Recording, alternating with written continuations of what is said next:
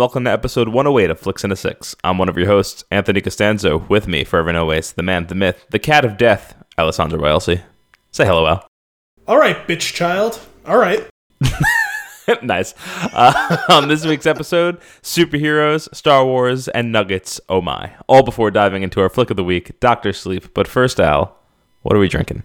We're drinking Good Nature Farm Brewery and Tap Room Rotation Nation 5 from the Rotation Nation series. Nice. It's a New England IPA, double dry hopped with Galaxy and Idaho 7 hops. For, this is from Hamilton, New York. It, the Rotation Nation 5 delivers a complex blend of Galaxy and Idaho 7 ro- hops, ripe with apricot and passion fruit, resiny pine, and hints of black tea. RN5 is the fifth brew in a series of juicy, rotational IPAs designed by co founder Matt. Man, this sounds really up my alley. It does. Like you, you told me this beer, and I picked it out of the fridge, and I was reading over the can. I was like, I don't know, Al was giving me a treat tonight. I believe the words that you Sweet. used were, oh, hell yeah. Oh hell yes! Um, hell yes! so, fun fact about this beer I have no idea where it came from. huh? Found a four pack in, in, of it in my house. Found a four pack Nice. of these pint cans in my house, and I assumed that they were Dominic's um, because occasionally he'll just bring beer. And this is because I found it several weeks ago as well. He was still house sitting. He was house sitting uh, for his boss for six months, Right. but he only lived was living twenty minutes away from our house, so he'd come back once or twice during the week for dinner. Come on Sundays, we'll, we'll watch football together, stuff like that. You know. So uh, sometimes he brings in a bunch of beer, leaves it here, Sure. whatever, or we drink some of it, whatever's left over. He just leaves it rather than bringing it back to his place. No big deal. So he come back. He hadn't been around for a while. Oh, because he'd gone on vacation for two weeks. Um, so he comes back, and I, I just happened to stumble on this beer somewhere, and I said, Doc, this has been sitting around. I remember seeing it a while back. Uh, I keep forgetting to ask you about it. Where did you get this beer? He goes, I didn't get that beer. I was like, huh. So I went to my dad Yeah. because there's this guy who works for him who's an even bigger beer nut than I am, including like Whoa. even bigger beer maker than I am. oh, nice. Who you know, I, when I see him every once in a while, you know, we chat uh, stuff, whatever. But he goes on trips. He lives up near Albany or past Albany, so he goes up to Vermont. Okay. Grabs Heady Topper stuff like that. Occasionally brings it back to my dad. Nice. So I asked my dad if he got this from that guy who works for him. No, no one knows where this beer came from. And that was the last episode they ever recorded. Yeah. So uh, thank no, thankfully they were sealed up. You know, it was under pressure when I just popped it open. Uh, Yep. Yep. smells I will fresh, say- looks fresh. So let's give it a try. Well, before before we try it, there are three things that I need to, to to bring to your attention. First of which is on the bottom of this can. It says "Drink Fresh, September twenty eighth, two thousand eighteen. See, I don't think we've had it in the house for a year though, but I couldn't tell you for a fact because I don't know where it came from. Second thing that I need to point out is this pairs well with chickens and cows and spicy dishes. I didn't see that. Where was that? It's under the barcode, and it's a little picture of a chicken and a little picture of a cow. You know, some of this is a little hard to read. Actually, I had my yeah, it's it's that, that that super reflective nonsense. yeah. Uh, and then the last thing is actually a question. Uh, under Rotation Nation 5, there's uh, a bunch of uh, wheat, it looks like, and a tractor uh, going the wrong way, perhaps. Uh, and what's that below it? Is that like a little little tractor turd? Is that what that is? I, what, I don't know. What is that? There's like a little turd that's that's falling. Like it's it's not aligned with anything. It's kind of just out of nowhere. And I was wondering if it was a mistake on my cam, But if you're seeing it too, But I'm sorry, I'm not sure if we're looking at the same thing. I see the little guy on the, the tractor, but it doesn't look like he's going the right way or the wrong way. It just looks like he's going. and but what about the little dot underneath the tractor? Isn't that the shadow? No. Wait. Are we looking at the same thing? No, maybe. No, we're not. No, we're not. Rotation Nation. Look for that Oh, black oh, box. I'm looking on the picture here. I didn't Yeah, see yeah. that uh, uh, next to the blurb that I read. Oh, I don't know what that is. It's very strange. It looks like a coffee bean. Yeah, well, it's I, I you know what? When I saw it, I thought it was like just like a physical mar on the thing. But if you have the exact same thing, then it's clearly Yeah. there intentionally. What is it? We have to solve the mystery. There's so many mysteries revolving around this beer that we're never going to get the answer to. The main, Cheers. The main, I would say the main mystery I want to solve right now is what it tastes like. What's So. how it tastes? Cheers. Hmm, not quite what I was expecting, but pretty damn good. Yeah, I'm. This silence is golden. That's all right. I have this little thing that I run the episode through that cuts the silence, No, no. And, and actually, there's a button that co- that's called Titan that I use. yeah, it tightens it up. Uh, this is um. At first, I was like, "Oh," because this wasn't exactly what I was expecting. But now, all I taste is apricots, and uh, I'm okay with that. I guess so. You know, I don't know if I've ever actually had real apricot. Oh, really? What I have had is dried apricot, Mm, yeah, that's not the same. and I didn't really used to like it. And my dad used to get it all the time when I was a little kid, and I fucking hated them. Yeah, what is that? Uh, uh, people our parents' age are about that. Um, my dad, in particular, loves dried apricots. Yeah, no, but it- he was also talking about how they dried them on the street in Italy. So I, Your dad's a it, different guy. it might have been more of a nostalgia piece. That's a distinctly different experience than my dad had. Your dad's, you know, what, 10 years older than my dad, and also grew up in, in Sicily, and, and my dad Right. didn't. There are stories about my dad running around the town stealing the cream off the top of people's milk. The thing is, every once in a and I really don't know much about your dad's childhood at all. Um, like, I feel like I probably should know more. Like, you definitely have to know more about my dad's childhood than I know about yours. Um, But uh, part of that's just because my dad's a storyteller. um, but every once in a while, when I catch the little bits of, he's like, sounds like he's some sort of like stereotypical little Italian bandit. You know what I mean? It was like, I'm pretty sure I heard a story about him not doing his homework and jumping out of a window. Like, I, yeah, I've heard happened. that story, and now you're telling me he's running around the town stealing cream off of the top of people's milk. What? It seems that when he was a child, he would like, and if he were animated, he would be Dick Dastardly. Because I'm picturing, especially since he's got the mustache and roughly the, the shape, he's basically Mario. I mean, like I'm picturing him running through the town, jumping. He just happened to pop off someone's head real quick. They didn't die. Yep. They just went doot, and they just got. You know, I'm thinking like you know when you jump on the little the Koopas and they just got stuck down into the shell, not when they actually die. You know what I mean? And, Mm-hmm. Well, and he's did- stealing someone's cream. It could be someone's mushroom. It could be someone's cream. Whatever. Have I ex- ever explained why he jumped out the window? Because he was going to catch a beating for not doing his homework, right?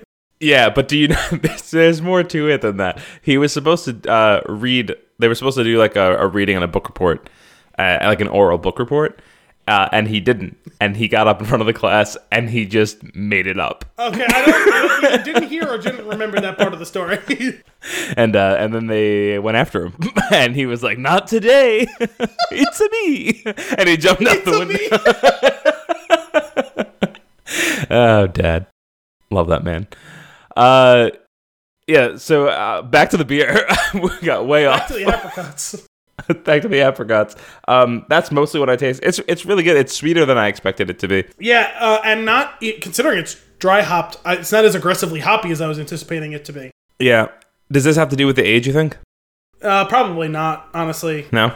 Um, I was just curious if like it, almost like a little bit of like a flatness, but no, um, what the age will do is no. I mean, it was sealed, so it's not going to make it flat. Um, Mm.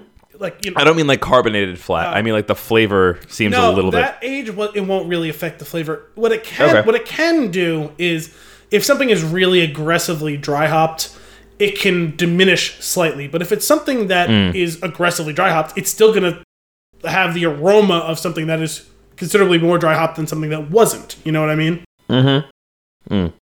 Uh, with every sip, I like this a little bit more. I think it's going to be one of those ones that warms up and tastes a little bit better. Yeah. Well, mine. I mean, I'm getting the good bit of it because like I I. I took it out of the fridge like 20 minutes before we got Ah, started, so yeah. I'm already in the the, the sweet spot, um, and I definitely like it uh, a considerable amount. But I don't think this quite measures up to what we did last week. Because didn't, didn't we do an IPA last week too? Uh, I don't remember. I feel like the last couple were really good though. Whatever we did, I think we did. I wish I could remember. What. Not that it's bad. It's not bad. It's good. Very good. Yeah. Um, it's just not. It's just weird because it's not what I was expecting after reading what was on the bot on the can. yeah. Uh, Um. Oh no, sorry. We did the uh, Oktoberfest one. We did the Mm, IPA, right. the one before that. That was really really good. Mm-hmm. Uh, but that being said, uh, I appreciate your mysteries, Rotation Nation, and uh, uh, not certain our paths will ever cross again because we don't know where you came from. Well, I know it came from Hamilton, New York, but other than that, That's I about couldn't it. possibly tell you. I never heard of this, this brewery hasn't been here in 15 years. Well, the funny thing about that is since we were talking about The Shining and Doctor Sleep, I had to mention to Mm. my brother because he loved Key and Peele like I did. The scene from. Well, the thing was, my, my dad has to fast because he has to go to the doctor tomorrow. Um, So I'll have what I'm having. Yes, yes. We talking- my dad was talking shit about with my brother about uh, something with uh, fantasy football because the two of them have a bit of a rivalry in this league, and then Dominic was talking shit back to him about how he couldn't eat, and he goes, "I'm gonna." He goes, we're, he goes, we're gonna lock you in a room, and uh, we're, we're gonna stand outside the room with a fresh like meat lovers pizza and wings and stuff like that. We're gonna put a big box fan, just have it blow the aroma into the room with you. And I was like, and Dominic, this is gonna be you. And I put the thing on, and it's just he's just eating. He goes, I'll have what I'm having. That's so good. Uh, yeah, that that was that was a treat when you shared that with me. That's uh, it's quite the skit. Uh, shall we dive into some news and nuggets? Let's do it. All right. So first thing on the list, just gonna get this out of the way. Episode episode two of The Mandalorian aired, and uh, if you stick with us post credits, you'll hear us kind of kind of brain dump on that. No no real agenda. Just gonna just gonna talk about it. Similar to what we did last week, just uh, we want to since it's gonna have spoilers, full spoilers for the episode. Although by the time this Right. airs, it'll be a week after that episode aired. But Right. fair is fair. If you haven't gotten to it, Ample yet. time. We just want to be able to talk about it unencumbered, but we don't want to hold the whole episode up with it. right. That being said, uh, here's uh, a nugget. I don't actually have news. I just have nuggets. I have, uh, I have two news and one nugget, and it was the one that we might as well naturally transition because it's Star Wars. hit me. Um, Jedi Fallen Order. Oh my god. it's so good. I I'm so happy. It's been a very long time since I've had a Star Wars game like this in my life and I'm I'm really I'm really thrilled. I mean, the last time I had a Star Wars game like this in my life was, or a Star Wars game that made me feel this way in my life was, I don't know, sometime during Force Unleashed, and this is much better and more fun than Force Unleashed. Yeah. Yeah, for sure. It's uh it- man, it's it's I feel like the controls are very tight. The gameplay is super smooth. I'm just like really enjoying my time with it. And uh I Even know though people it are calling it punishing, but I don't find it that way. Uh, yeah, I don't actually. I mean, you know what? I also haven't really experienced a ton of craziness. I've only like played through like the like the basically like the the prologue and like the first bit of the game. Um, but I, I didn't find it like overly punishing like a lot of people are calling it. But I also I realized that I probably just haven't gotten to anything like that yet. I mean, I had some troubles on on the the chapter one Bogano that world. Um, Mm. Mostly those problems were with the Oggdo Bogdo. Um, Yeah. that fucking That son of a bitch. that amphibious fuck. Uh, Oh, let me write that one down. the man, the myth, the amphibious fuck. Oh man. Uh, but no, I had some trouble with some of it just because I'm not used to this style of game. I, I've played some Sure. that were kind of like this, but like not for a long time, and none of them that were as serious and as tight as this is. Mm-hmm. No, that's that's fair. I mean, I, I've it feels very. It has a like the traversal seems very uh, Uncharted, which I love those games. So that's fun. See, I never Uh, played any of those, but Yeah, what I compared But, it to um, was just the way I felt playing. Like the one I always talk about is like Spider-Man Two, like Sure. like with that movie when that came out in 2004 or whatever. Um, that game, Spider-Man Two, the movie, the game. yes, that game was incredible. Um, Yeah. specifically the travel. Like I, you literally could not get bored just swinging and running and jumping through the city for half an hour. it was so much fun. Uh, yeah, but this is. I mean, this is great from uh, and like and I realized now that I've only unlocked a piece of the traversal mechanics. So like that's that's what m- makes me even more excited because there's going to be more. And uh, like I could wall run so far, and I know that the, that there's more coming. So I'm I'm very much looking forward to unlocking I'm just some gonna, more of I'm that. gonna spoil this tiny little thing because it's just about the traversal, not about the story, not about Mm-hmm. anything. I was watching a video from someone playing like later on in the game, and they were swinging through vines. I was like, those those vines are way too far apart. You can use the force to pull the vine closer to you. Tell me, like this is this is what I've kind of. I mean, even though it's like a degree of difficulty we probably don't need. This is the type of shit that I've always wanted out of a Star Wars game where I'm playing as a Jedi. Like, fuck, man, if I'm using the Force, I should be able to use the Force on anything. And the Force Unleashed kind of did that, in which they let you pick up random pieces of shit to throw at people. Sure. That was the first time where I felt like, oh shit, yeah, because I had played like um like the the Revenge of the Sith like game, the one that came out alongside Episode Three, which was the best like Jedi like fighting like like combat or whatever that I ever played in the game. And they gave you some power to do some of that stuff, but it felt so. It was like one of those things where it was like, so close to being it, but not being it. Yeah. And then in the Force Unleashed, being able to do that, like, oh, I can grab one stormtrooper and throw him in another stormtrooper, and then I can grab this stormtrooper and just throw him off the edge, and then I can Yeah, grab yeah. that box and spike it off that stormtrooper's head, and then it exploded. Yes, thank you. But there were still times where I was like, come on, man, if I could use the Force here, like, I jumped and I couldn't quite make it. If I could use the Force, right. I would be much better off right now. I can leap, I can run off a wall, I can jump and grab a vine, swing to another vine. Oh no, that vine's too far, far away. No, it's not. I have the fucking force. Right. And then you pull that vine closer, and then you pause, and you just send me the text, and it's a gif of Keanu Reeves saying, I know Kung Fu. No, you know what? I finally came up with reasons. Like this game has been so badass at times. I finally came up with reasons to use like the screen capture function on my Xbox One, which I've almost hmm. never used. I kind of half forgot it's there. Also, it's much more natural to use because I used to have to do like a button combo in the moment Yeah. to do it, and now like you pull up a menu and it says, "How long ago would you like to record what you just did?" And Right. like you don't have to fuck around with getting it just right. This and it's just like, oh, you did do that push it to your phone and then clip it down to what you wanted to do. And I was tweeting it out from the Spin Tune account the first time I fucked up a, a boss, and I was like, this is the most badass thing ever. I am unstoppable. That's how I felt until like I then got killed by 30 spiders. But like, you know, like it happens. Yeah. You know? Yeah, yeah, yeah, for sure. I, I will say, uh, just on the note of, of recording your gameplay clips, uh, back in the day when Xbox One was new and it was paired with the Kinect, Yeah. and like, uh, it was super satisfying for something ridiculous to happen, and you just pause and go, Xbox, record that, and that would happen so much while we were playing, uh, like we were playing like Destiny Online and stuff like that, and we would, like something ridiculous would happen, and it would be in that tone that you'd hear. Xbox record that and you're like I can't wait to see this clip later like when you heard somebody else say it over the headset but uh yeah I uh I I've been meaning to like to look I know I could do that on my uh, PlayStation as well I just haven't uh checked it out or played with it at all but I feel like this is like like what you're saying it's going to be one of those games where I'm really going to want some of those clips when something absurd or crazy happens uh it's like, this is man, literally it- the first time I've ever felt like that. it's so Star Wars Yes, and much like the way what I talked about uh, in the recap I did for the Mandalorian, we talked about a little bit when we talked about it last week. It feels right, and it's so hard to define what that exactly means. Um, And I noticed part of it was when I was just climbing up some vines, and I, you know, didn't have much to think about, and I'm listening. I was like, "Oh my god, they fucking nailed the music!" Like some of this stuff, like there was when I'm climbing up some vines on Dathomir, some of this stuff reminded me of what I would hear on Dagobah, like in the background as like he's like training and shit like that. And I'm like, oh my god, it's not the exact same thing, but it reminded me of that. And that's what Yeah. I'm talking about when I say feel. Like it's just right. They completely nailed it, even though they're using a bunch of themes that aren't established themes from Star Wars. Yeah, like when you know that that little feeling you get on the back of your neck when you hear in that really low key. Yep. That that is the feeling that I got as soon as the game started. Also, I noticed a cool thing if you play around with the colors of the lightsabers, and especially once you late like later on get like access to all the colors. Um, the different colors sound different when you snap the lightsaber on. Ooh.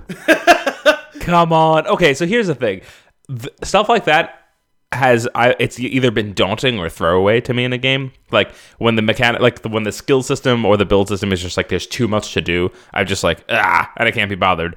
Or it's just like it's just cosmetic and it's like whatever. This is the rare exception. Uh, I don't know. It sounds like from something you were telling me before the show that it's not just cosmetic. But even if it were, it is really fun to play around with your lightsaber. And like me- that's a weird phrasing. Um, it's uh, it's it's really it's really Uh, fun to customize your light your your lightsaber, and uh, especially when you're just like when within like I don't know 20 minutes of being on the first planet, it's like. Yo, you can do this thing, and it's like, oh, and and yo, you have some pieces. I was like, whoa, like we're already here. This is great, and I've already customized it a little bit. and I'm really enjoying it. Uh, Well, that's the thing is all of those dope. things are like you said, just purely cosmetic. Now, the thing I was hinting at, spoilers, guys, you can use a double-sided lightsaber, and it's badass. Uh, which you know what? Give me some of that, man. Like I like that you like like it doesn't affect the how your lightsaber works when you have Right. a single bladed lightsaber and you change the look and you change the Mm-hmm. emitter and you change the color of the the sh- the like the shaft. You change the color of the blade. Other than again a purely cosmetic change of the sound. Now I know what you mean when it can be like some of that deep customization can actually be daunting. As cool as it is, it can be like, oh, Yeah. I'm gonna lose an hour fucking around with this, and if it doesn't come out perfect, I'm gonna be so mad. But there's no choice. It's just like, oh, green sounds like whoosh, and blue sounds like wah. You know, it, it's just gonna do it. You don't get to choose the sounds. It's just like orange sounds different than green. Cool. Right. Uh, I'm running around Yeah. with a two sided orange lightsaber. It's badass. So cool. That's so cool. The only thing, I the uh, only can't wait to get I one have, of those. The only quibble I have is I wish you could put two colored crystals in and do one blade each, like two Hmm. different colors. But it's just there's just one crystal, one color. Pretty small. Yeah. Pretty small complaint, but uh, Uh, is was orange would orange have been your choice out of the gate, or you just happened to have it orange and it looked cool? well, you start with blue. Um, when you have your first option to customize, you get blue and green. I Hmm. snuck in the pre-order like five minutes before it came out, so orange was one of the things that came along with the Oh, okay. eventually i think you go to a planet where you then unlock all of the colors together Gotcha. which i wish they would give it to you like over the course of it you know what i mean just so you can mess around with it because like they do that you get 30 different ponchos and 30 different colors Oh. of of lightsaber blade and 30 different colors of bd1 and 30 different colors of the mantis and all that and all those are cool and you can find them in little chests here and there and, and i would prefer if they you know maybe they restricted the coolest colors to like later in the game or something like that but um, yeah. I, I do like you said. I do, I wish I could have a double sided black lightsaber. It'd be fucking badass. But the dark saber is meant to be one lightsaber, so I get it.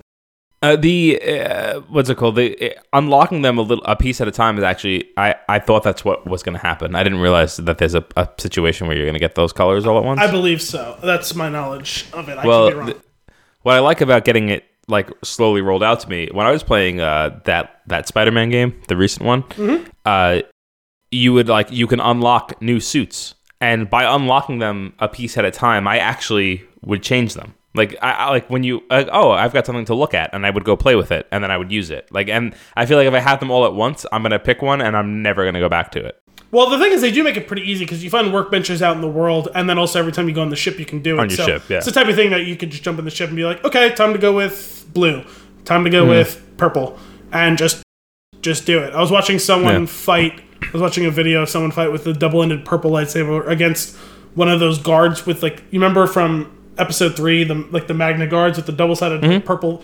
They were fighting someone who had one of those staffs. I was like, that looks cool as shit. This is just purple chaos. What's I love it. What's cooler than Mace Windu? Two Mace Windu Two lightsabers. Mace- Wind die. Mace Windu. Oh man, it's uh, I it, it's been a long time since like I don't know every ten minutes.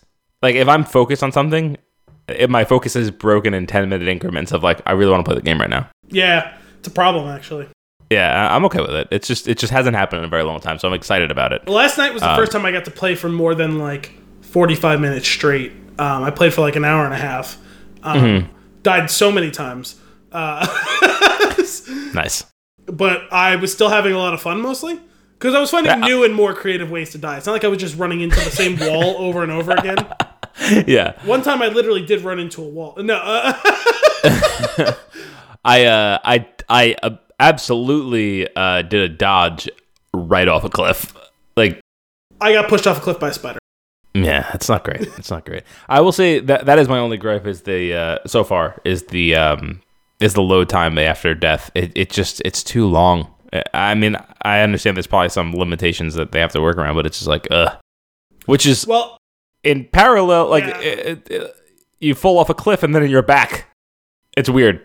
well, I guess because they have to save, they have to revert back to the world state or whatever. But yeah, True. I, I considering they load each planet, it should be easy. You know what I mean? Like they don't have to reload everything from scratch. There should be like cache, like cache data of like we're on this planet, and that's the only information that we have iterated right now.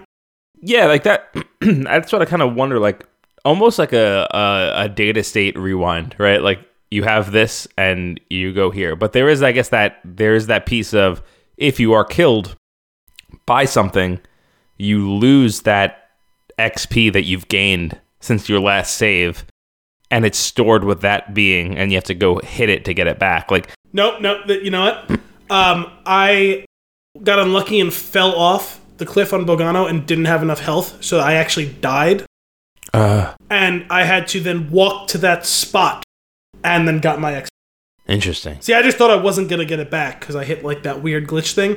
I was trying to uh-huh. jump on a zip line, and apparently that zip line just decided it wasn't gonna work. Well, that just adds more complexity to what I was saying. I feel like so it's like just another thing that it's like calculating behind the scenes. I I I, I do wonder though, like I wonder how optimized it is. Like, is it something that they might be able to patch and improve because it's it's very noticeable. I'm sure we'll get a patch at some point because I actually did run into one on Dathomir where I found a meditation point, hit it just to get the save, Mm-hmm. came out of didn't rest, you know what I mean, just came out of it, Yeah. ran up a staircase, and there's a bunch of uh, Night Brothers there, and I'm killing them, and killed all of them, ran into the next room, guy snuck up behind me, cracked me over the head with his mace, and I died. Um, came back to the thing, I was like, okay, gotta fight these same three guys again. Killed all three guys, jumped back to the med- meditation point, saved, ran up the stairs, killed the next guy, ran into the next thing, whole much more guys than I expected, died, came back, and then I ran up the stairs. And as I was getting to the doorway where the guy who cracked me over the head with the mace the first time was, as I was entering the doorway, a guy just materialized out of thin air and Ah, and and then floated to set up the engagement that I had passed. And I was like, no, no, no, I killed you guys and saved. I didn't rest. You don't get to come back. But for some reason, those three guys kept coming back every time I died. And so one time I just tried to run past Oh, them man. and kill the mace guy, yeah, yeah. and those guys snuck in behind me, and now I'm surrounded.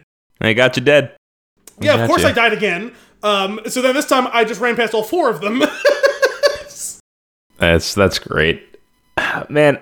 Even the intro, like, just like it's so it's so fun the way that it's set up, and it's like it's a nice introduction. Like by just all it does to as an intro is it just tightens the world around you a little bit, so that the guided. I mean, it still feels like you're playing the game, not like it's super guided, uh, but just because by the nature of the setup, which I thought was a really clever way of You handling it.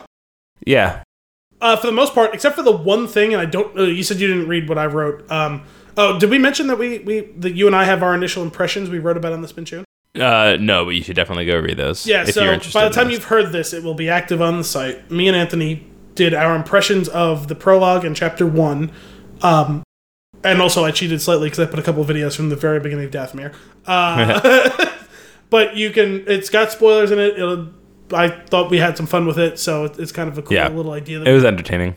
messed around with. Um, so, th- did you get stuck when you have to climb that cable in the prologue? Mm-mm. I did because they never told me I could climb cables. Yeah, see that I think that's where like the uncharted nature comes in where like it it like from moving around at all it felt like uncharted and I was just like where's the shit I can climb? And then I saw a little rope and I was like I'm going to climb that. And I just jumped on it. I was like, "Oh, I guess we're right." And I just climbed up and up and up. Well, well, two things happened. One, I took the prologue guide very literally, and mm. two, I didn't actually realize it was a cable at first. I thought it was just like an antenna. oh, gotcha. So um, I came perspective down, issue. It was like it was like oh, run. You can jump up and mount these ledges. I said, okay, I'll mount this ledge. Great. Uh, here you can climb on this wall. I'll climb on this wall. Here you can swing from these cables. I'll swing from this cable. Um, and then I was like, oh look, a slide. Let me slide down that slide. Boom. Yep. Simple, easy, great. Um, you can drop down from this ledge. Okay, got it. Um, didn't tell me what type of ledges I could jump on or not. I actually had to look that up online because when I got to that part with the cable, I'm running around. I was like, okay, there's this like old like clone like drop ship that I can probably just jump and climb on top of. no, sir. And I'm just jumping like this, not like latching onto anything for like five minutes. And I'm like, the fuck? And I ran past that cable multiple times and I thought it was an antenna. I even looked up at it at one point, but like the camera didn't pan up enough for me to realize that it went all the way up to a thing. Oh. So I'm running around, running around. I went all the way back towards the slide. I'm trying to like sneak through. Oh yeah, the other thing, like you can sneak through these like little like crevices. You know, I'm sneaking through. No, no, no, nothing I can sneak through. Can't go back up the slide. Nothing. Then I turned around and I looked up again, and I could see that the cable went all the way up. And I was like, so am I supposed to climb that? And I like ran over there, and then I hit it, and it started going like this. And I was like, oh, it's a cable, not an antenna. And then the guy just started grabbing it and climbing it. And I was like. Do you think maybe you want to tell me next time that when there's a cable you can climb it? You told me when there's a vine swing, when there's a wall climb, when there's a ledge mount, when there's a wall you can run eventually when you find the wall run thing. Right. Maybe tell me that I can climb the fucking cable. Yeah. That, that's fair. I I guess I just like I noticed it right away, and I was like, I'm I guess I'm going up there, and I just jumped on it. And then uh, right after you get done climbing that, I went to you have to figure out how to get the switch. They never told me where the fucking switch was. And I'm like, okay, I guess I'll just jump on this little thing. Oh, the other thing, beams. You can walk across beams. I Yeah. went to walk across a beam. Wasn't actually a beam. I fell off and died. Um, Nice. okay, let me try and jump and grab that. Nope, I'm not going to drop that and fall and die. Okay, fantastic. Um, and I looked it up. That's when I found out what type of ledges you can grab. And I looked it up. I was like, oh, this makes more sense now. Did it. Then I didn't know what to do. Finally figured out, oh, you got to walk around and turn on the switch. A little bit more help on the prologue. Just like 10%, 10% more help. I guess that's where the difference comes in is if you've played games that are like that, it was very straightforward. But I, I could see, I feel like the design language of that was very, like I said, was very uncharted. It was just like, oh, I know exactly what I can do in this space. Um, so much so that when I, when you run up to the guy and he's like, I'll meet you there. Uh, in the cutscene, I see the slope behind me, and I was like, "Oh, I want to jump on the slope." and as soon as that cutscene ended, I just like dove off the ledge onto it. And uh, granted, like there was no repercussions to you hitting anything on your way down. It didn't seem. It was still a lot of fun. Um, yeah. Um, oh, well, I was a little worried at first when the, when the, the thing happened where like the ship is going down and you have to like slide down the thing, and I was like, so oh, like I have some. At first, I thought it was gonna be like kind of like one of those half cutscenes where it's like you don't have control, but like it's happening, like kind uh-huh. of real time. And then I realized, oh, like I can kind of guide myself. I was like, if this is gonna be turning into one of those stupid things where if I fuck it up, I'm gonna like smash into a crate and die, and then have to start up again. I'm gonna be really mad. And honestly, you probably could have just let it go and it would have just taken care Yeah. of itself. But it was still kind of fun to try and like luge down the thing. Yeah, it, it was fun to, to guide it, but like yeah, like you said, if you're gonna crash into something that is gonna hurt you, the the control of that mecha- would have had to been a lot tighter. Yeah, it's it was really it's, not very it's, tight It's very very. it's like it's like you're trying to tap left a little bit just so that you can inch over or like change your direction a bit, and nothing happens, and then you hold left, and then he just like tries to like run off the side of the world. Yep. but the game's a blast. I I can't wait to get back to it. I never had so much fun getting repeatedly killed. I uh I man like there's like also like the finishing moves with the lightsaber like super satisfying. Yes. Like uh, or especially like if you do something like I, I haven't figured it out yet. I, I don't know if it's like a crit that you can randomly hit or what or if you could sneak up on people. But there'll be a, an occasional situation where I'll I'll hit somebody for the first time and it'll go into like a quick animation and like do something really cool and kill them. I think it might be if you sneak up on them, like if it's like Oh, okay. like a quote unquote like assassination, like a stealth thing. kill. Yeah, like yeah, yeah. Uh, that stuff's cool. I'm actually really like I've- slicing I've only little bugs in half twice. is fun. I'm really looking forward to slicing like robots in half. Like Yeah, because that's the one thing is they don't let you dismember humanoid characters, nah, um, which I guess I get because that might make it rated M. But like on the other hand, that isn't that like a license thing. what do you mean? Um, like has a stormtrooper ever been dismembered? Absolutely, I've done that in other Star Wars games. Mm. Um, I It- then it probably is the rating thing. yeah, although I just don't understand it because, and it's something that I've even even from when I was young realized why they could get away with PG like ratings on all the movies. It wasn't PG thirteen until uh, episode three, and that was only because he murdered a bunch of children. Um, I think it had a lot to do with the bloody face too. maybe, but well, that's the thing is there is no blood because Yeah. lightsabers cauterize, Right. and for me, like, and it's why I think they've been able to get away with it. Like when you look at Rebels, where like no one ever died, but then they would blow up a like six star destroyers, and it's like Right. like like 500 people just died inside of those, but you didn't see any of their faces or even the fact that they were there, and you just kind of forget it. fine. It's like oh, six ships are gone, along with half a million people. Um, right. but like they would never shoot someone or like cut someone to fight, despite the fact that they had lightsabers. Um, so yeah, I think it's one of those things where it's like, oh, like it becomes quote unquote more real. But I've always been, I view that as different. Remember, me and you, me and Brian were talking about a few weeks ago when we were talking about Call of Duty. Um, some of the fucked up things that you can do in those games, starting with the like the the no Russians or whatever.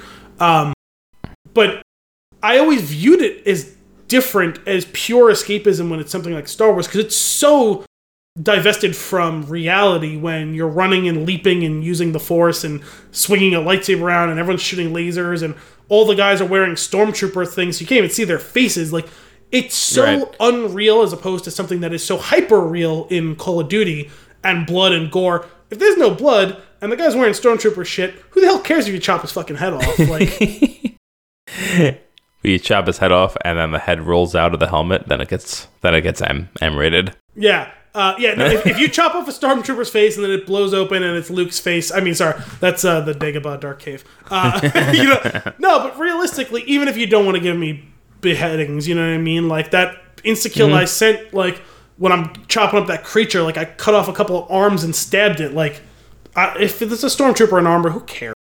Right. Yeah. No, I'm I'm, I'm with you. I'm not like it doesn't bother me so much that it's not in there. It just seems like a an unnecessary thing to cut out. But Well, also, how much better is it that when you do the insta kill with a stormtrooper, you fucking cut half of his torso? Like you like yeah. you like half maul him. Like, is it any different than, Right. chopping his arm off that I clearly semi bisected him? Like, I, right. what, what are we doing? Yeah. I, I don't know. It's a I'm- I'm minor gripe. It's just weird. It's just a strange. It's a strange choice. Um, I do what. Do you think it is it? Do you think it is rating related? I, I mean, I guess it is. Yeah. Because they let you do it to creatures and they let you do it to droids. So, yeah. Huh. Anyway. although I did see a video, and I don't want to spoil who or what or where or when, but there's someone whose limb you chop. Oh. Some, classic Star Wars action. I'll say someone. Okay. Someone. Yeah. Meaning hmm. a humanoid creature. A human. Yeah. All right. All right. Is it one of his forelimbs? I'm not telling you who or how many of the limbs are cutting off. It's not Greez. I'm just waiting. I'm just like waiting for like the, like he's kind of annoying, but it's fine. And I'm waiting for like it just, like Cal just snaps. he like cuts one of his arms off and puts it in the terrarium. growing. Let's see what grows in the air. Yeah. Yeah, there's a terrarium on your ship. You could find seeds around the world and grow grow plants. It's interesting. It's true. I've only found one seed.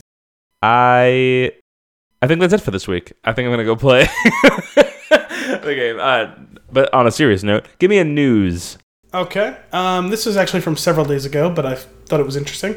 Um, sorry, I lost the headline of the article. Netflix's The Witcher 2 gets a season 2 order and release win. Geralt is coming back for a second season on Netflix. Ahead of its December 20th premiere on Netflix, The Witcher has been renewed for a second season. According to the streamer, season 2 of The Witcher will begin production in London early in 2020 for a planned debut in 2021 and will consist of eight episodes. Showrunner Lauren Schmidt Hisrich responded to the news. I'm so thrilled that before fans have even seen our first season, we were able to confirm that we'll be returning to the continent again to continue telling the stories of Geralt, Yennefer, and Ciri. They also re- released a detailed look at both of Geralt's swor- swords, which you can see in our Witcher gallery below. This is on IGN, by the way. In recent news, Hisrich revealed that she has seven seasons of The Witcher planned if Netflix keeps renewing the series. I've mapped out stories for seven seasons. Right now, it's just about how do you set up stories that really capture audiences for years at a time. Huh. Um, how does that decision get made? That's a good question. I mean, we had heard that it, same thing happened with The Mandalorian, although it was a little bit closer to release. It was like a couple of weeks before the show was released. Um, it probably has to do with them focus testing it, yeah, I kind of I assume that's the case. including focus testing it within the like quote unquote executive suite. Uh, because I know that they did that at a Disney like shareholder meeting, and that was why The Mandalorian got reviewed. Like everyone like loved it. All right. Well, like, I guess it, more of that, more of that. yeah, it, it makes sense in the fact that like if you if you are if you want to do more than one season and you want to release it at a similar time, you got to get started. Like you got to keep moving. So I guess like it, you're taking that vote, and I guess it's like weighing the options of if the if it's like slammed when it comes out. We can cut our losses of what we've already spent for the next season if they want to cancel it. I guess. So like, and then I guess playing that Well, I think the, game. I think the other thing is if you renew it before it comes out, people have confidence in the first season. That's true. It, So it does actually say something. can get an artificial goosing of, you know, what I mean, like how many people probably went all in on let me try out my free week trial of, of Disney Plus. Let me see the first two episodes of Mandalorian, whatever, Sure. because they are already making a second season. They love it. If it's going to be that good, let me check it out. You know. Do you Oh, think that's what this what the the release schedule is all about? Um, I do believe that's the case to a certain extent. Giving you like a bonus two days to see two episodes to decide. Yes, I, I believe Yeah. so. Yes. That makes sense. That makes sense. Oh man, that's a, that's actually pretty cool. I'm I'm very interested in that show. I uh, I'm debating. I was debating picking up one of the books and seeing how I liked it. I know nothing about it at all, but I it's on Netflix, so like I don't have to spend Right, anything, whatever. very low barrier of entry. So and like it's coming out at the end of December, so it's like Christmas, New Year's time. Like there's gonna be a day or two in that where I'm just Oh, yeah. nothing, and I can watch two episodes, and if I hate it, I won't keep watching it. If I'm interested, um, I'll keep going with it, and you'll just see where it goes. Like I don't have to be any invested in it any more than just watching it. It's not like The Mandalorian where I need it to be good. Right, right. Yeah, it- that's that's funny. Yeah, I'm curious. I'm definitely, I'm definitely curious. But actually, that that brings me to uh, one of my nuggets, which actually it, it fits right in perfectly. Uh, last night, I was watching TV and watching Silicon Valley, which I suggest uh, you actually do get back into that and try giving it a, giving it one more shot. I would give it. I would ask you to give it one more shot. After we talked about it last week, I'm open to the idea. It's just gonna be it's on the back burner. That's fine. That's totally fine. Uh, it's just really funny, and I think like if you were to come back into it, it would be fun to reminisce on some of the things that happened. But that being said, that we're watching that, and um, I don't know what ha- I, I I had my arms crossed. Okay, I have uh, my arms crossed. My left arm under my right. My left arm has uh, an Apple Watch on it, and I'm assuming that it was in this situation that I must have pressed on a notification and not realized it. I then yawned and I crossed my arms again, but this time the right arm was on top. Uh, sorry, the left arm was on top of the right. And I noticed, like, oh, like there's a bright light coming from my wrist. And I looked down at it, and it's the friggin' close up picture of Henry Cavill with the with the digitally altered mustache. and it's terrifying when you're not expecting it. And I mean, it's terrifying even when you are. And I was just like, I was watching the show and I looked at it and I went, ah! And Kim was like, what? I was like, I don't even know how to explain what's happening. But uh, that, that- that's just a little nugget. I, I don't even know what the tweet was about because I immediately like cleared the cleared the notification. I was like, get out of here. Wait, was it when me and Gary were texting you about? Um, Maybe that's what it was. I don't even know. I didn't realize. I started seeing it the other day, and I was like, "Why am I seeing his creepy digital face again?" And I think it was a forerunner to hearing about the release the Snyder Cut tweet, which we are not. on the show. yeah, I don't even know what you're talking about. Uh, Sorry, release the Snyder what? yeah, the, the Snyder Who. Uh, yeah, no, but that's uh, uh, that's an image that'll haunt your nightmares, haunt your dreams, um, give you nightmares, I should say. Uh, yeah, it's it's it's it's just like the lips too small, and it's like it's like moving independently of the rest of his face. Let's just be Uh, honest. No human facial facial muscles have ever moved in that fashion. Now let's say you were to merge that. Somebody's somebody out there's probably done this, but like a little Photoshop Photoshop action of uh, mustache gate and baby teeth. if you were to put those two together, I think what you get is Justice League. Um, moving on, that was that was one of the nugs. Uh, here's another nugget. Uh, here's a James Gunn quote that I'm interested in discussing with you uh, in regards to the Marvel and DC movie crossover.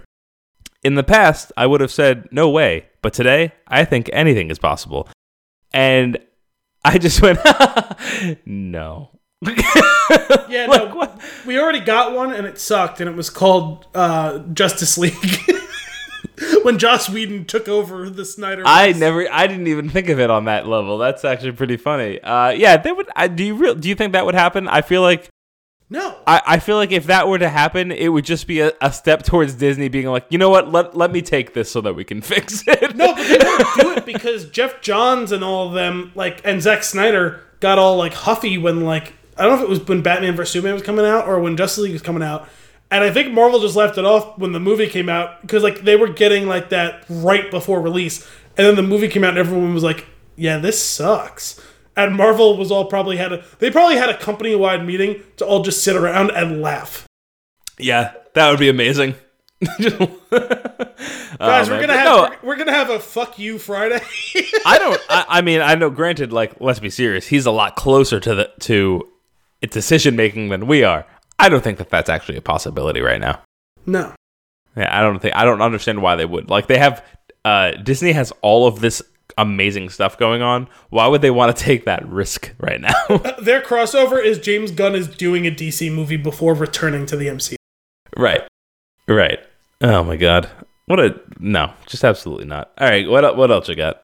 Uh, I have another new, which is weirdly similar to the first. Hmm. Lord of the Rings series gets early season two renewal by Amazon. All right. Sets season one hiatus, which I don't know what that means. I didn't read the whole story. Um, this actually, this is a new new, um, although it won't be by the time people hear it. Um, As pre-production on Amazon Studios' high-profile Lord of the Rings series is gearing up in New Zealand, the streamer is moving ahead with an early season two renewal for the sprawling adaptation of J.R.R. Tolkien's fantasy novel. As part of that, Amazon has commissioned the reassembling of the writers' room to break the second season. Amazon Studios head Jennifer Salke confirmed to Deadline the news that the second season of Lord of the Rings is already in the works during the company's holiday party Sunday night at the H Club in Hollywood.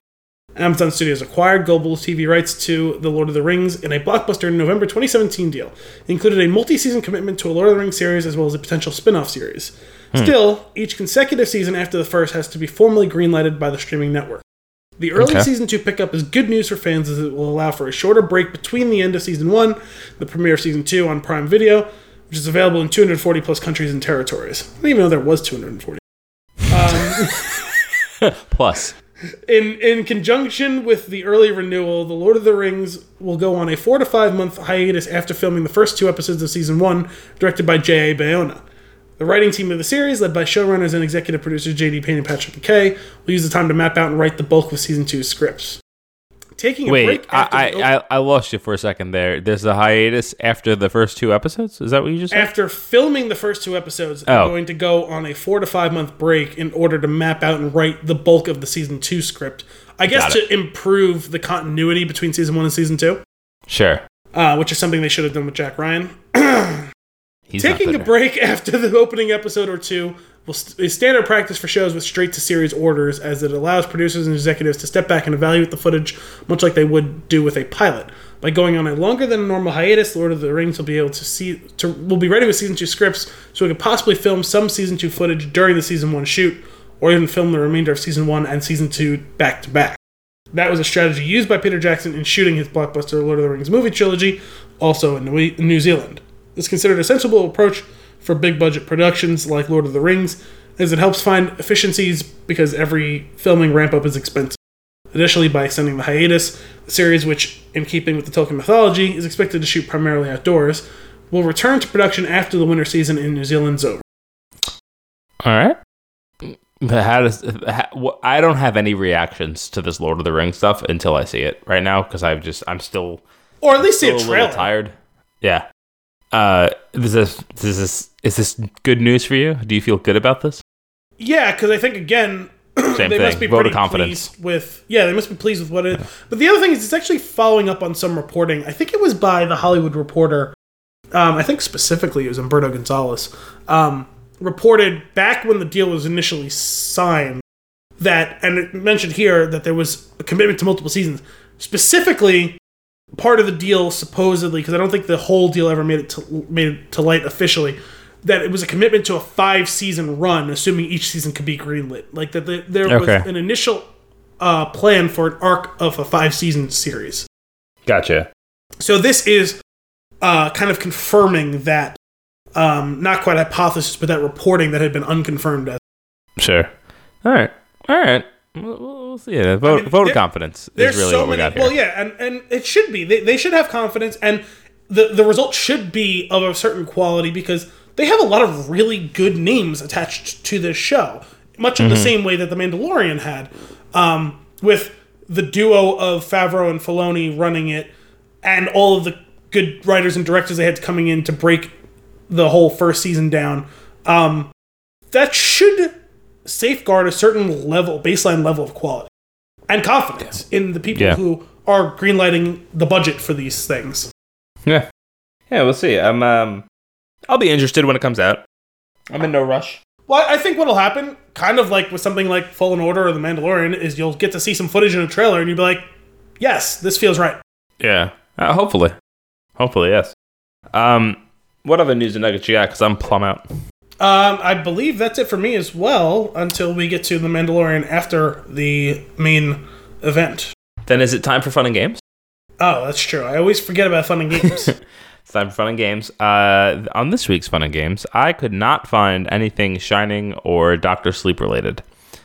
That being said, Star Wars is on the mind, and answer 10 questions to find out what color lightsaber you would own in the Star Wars universe. oh yeah. Let's see what you get. All right. Who would you rather have as a master from the following list? Anakin, Yoda, Luke, Mace, or the Emperor? All I know is that if you choose Anakin, you should immediately subject yourself to testing by a psychiatrist. and, and I'm saying that even over Palpatine. um, sorry. Slaughtered them. So it was Anakin, Luke, Yoda, Palpatine. Was there another one? Mace. Mace. Um, I'm gonna go with Yoda. I feel like that's the that's the right answer. Yes. I feel good. Which of the following would you rely most on in battle? Anger, your lightsaber, strength, the force, or agility? My light. Fair enough. And now a really obvious question. What color lightsaber do you like the most? Purple, white, green, red, or blue? Uh, I'm gonna go with white. I don't know that I've seen a white one. Um, so in Rebels, wait, how far into Rebels are you? Because you're watching. Yeah, I'm in the third season. Didn't you see Ahsoka with two white lightsabers? Oh, are they white? Yes. They almost look like they have a little color to that. Okay, cool. Those are I like those. What type of person would you say you are? Firm but fair, bad tempered, wise, rebellious, or sincere? Firm but fair. Firm but fair. Nice. Pick a force power. Battle meditation, force choke, force absorb, Jedi mind trick, force push. Jedi Ooh. mind trick. I was gonna say that's a tough one. I think I would go Jedi one. mind trick as well. Uh, when you go to a party, do you get drunk, start trouble, and want to fight everyone? Start breakdancing in front of everyone? Grab the DJ's mic and proclaim the party's over? Act spoiled because you don't like the music? Get picked on by someone who doesn't like you. Those Sorry. are not You said act what? spoiled. I'm just reading what it says. spell that? S P O I L T. Okay. The second time I thought that's what you said. Sorry, it was act spoilt and what? Uh, because you don't like the music. Oh. and the other one was get picked get picked on by someone who doesn't like you. These none of these are very good. No. Um I guess you're gonna get drunk and fight everyone. the thing is I'm typically a happy drunk. And I was gonna say you're only fifty percent. You would definitely be drunk at the party. Yeah. Uh, Um, I don't think you'd be breakdancing. Probably not. I think I'd hurt myself. Yeah, you're not gonna end the party. I'm just too heavy to breakdance. You you uh, all right. You're gonna get drunk. I'm Yeah. choosing for you. Let's do that one. How would you win an argument? Intimidation with well thought out logic, by losing your temper, by sharing your wisdom, force choking your opponent. Uh, the logic one. Oh, that's good. Choose a Star Wars quote. I am no Jedi. Death is a natural part of life. What is thy bidding, my master? In the name of the Galactic Senate of the Republic, you are under arrest, Chancellor. Your overconfidence is your weakness. I'm gonna go with your overconfidence is your weakness, despite how much I love that mace. Pick a ride. X-Wing, Lambda class T4A shuttle, low altitude assault transport, have WA6 juggernaut, Tauntaun. Uh, I'm gonna go with an X-wing. Oh man, that's so good. Uh, how would you use a lightsaber to keep the peace, to serve to for defense, to use as I see fit, to attack and destroy? To use as I Ooh, all right. What color would your lightsaber be? Blue. Probably the most standard color for a Jedi lightsaber, used by Obi Wan Kenobi and Anakin Skywalker. You would be a well balanced and fair Jedi. Wait, hold on. That's all it says. wasn't that the that was that was. Is Obi Wan in episode two when he's sending the message to Anakin? And, Yeah. and he's about to get attacked by the droidekas? Yeah. it's so good. what a weird way to end that. I guess because they made the reference to Obi Wan and Anakin, it's like a complete non sequitur, though. Like, That-? I kind of love it though. Uh, I have to say, and I mentioned this in, in my initial impressions thing for for uh, Fallen Order. we need to start in the canon reincorporating other colors. Like especially Hmm. like in something like the animated shows, like they finally gave Ahsoka the two white ones because she started off with two green ones. Give me some other colors, man. Like uh, if you want, you want to keep Mace's being purple because Samuel L. specifically picked purple. Fine. Don't give anyone else a purple lightsaber. Give someone a yellow lightsaber. Give someone an orange lightsaber. Yeah. Fucking mix it up, man. I was a little with you. disappointed that they let they, they well, I guess because they kept. I assumed that Rey was gonna construct her own lightsaber, especially when Anakin's blew up and Right. she rebuilt it, uh, which is fine because it's it seems like that's thematically very important in this trilogy or whatever, right? Sure. starting a new thing with the new like canon is or whatever like break the mold a little bit you know what i mean? Like again i get why you're not going to give the dark saber out. It is a singular weapon but like there's opportunity to do something a little different. Do Yeah. something a little different. Everyone's got a blue and green lightsaber. We've seen it. We love it. It's great. Show me something new baby. So, do you think that there's a chance that there'll be another colored lightsaber in some fashion? I hope so. Like I said, they gave. I feel like it, it was important to give Ahsoka the the white ones, especially considering she basically became the Gray Jedi. Um, that was her path um, after Clone Wars, um, and it was just a subtle acknowledgement of it. They like it was not. They didn't come out and say it. Everyone just kind of knew it. Um, and you know, it's whatever. Like you know, even within there's weird subtleties in it. I noticed like what the the different colors are available to in Fallen Order. There is both purple and indigo, which I, I'm assuming are going to look very similar. There's blue and green and cyan, which I, I guess is going to be halfway between the two of them. I, I don't know. Interesting. Um, I'm just saying. And then they they have orange in there. Like fucking do it up, man. Yeah. Rainbow lightsaber. All the Um, colors. Yeah, I don't know. I mean, I guess white would be hard. It would look very similar to the way that Luke's looks in the original one. It basically looks white. Yeah. Um, I don't know why they never redubbed that over with a color to look blue because they clearly did that in, in episode five. So, right. Right. but I will Well, say just- that as a kid, seeing Luke turn on the green one for the first time in six blew my mind. I Yeah. Whoa. Oh baby, that's gonna be my lightsaber. Like, Uh, yeah, in uh, in Fallen Order, I definitely got the uh, I got the emitter that looks like his, and I had green, so I, I just definitely put that on for a second just to see, and I was like, "Heh, nice," and then I switched to my actual setup. Uh, shall we get into our flick of the week? let's do it. Let's do it. Doctor Sleep, a rated R, 2 hour and 32 minute drama fantasy horror released on the 8th of November 2019. Uh, This is a new way I'm going to try to do things here. Okay. now, for your IMDb synopsis.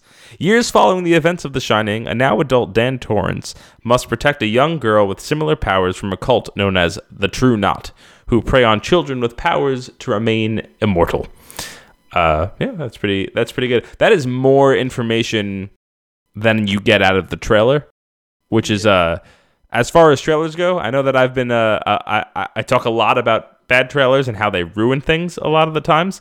This is a movie that had a very poor trailer and did not sell me on the movie because, man, did I enjoy the ride. Yeah, um, it was one of those times where they probably could have found a better way to do a better. Tra- Although they did a couple of different trailers, and some of them were better than others.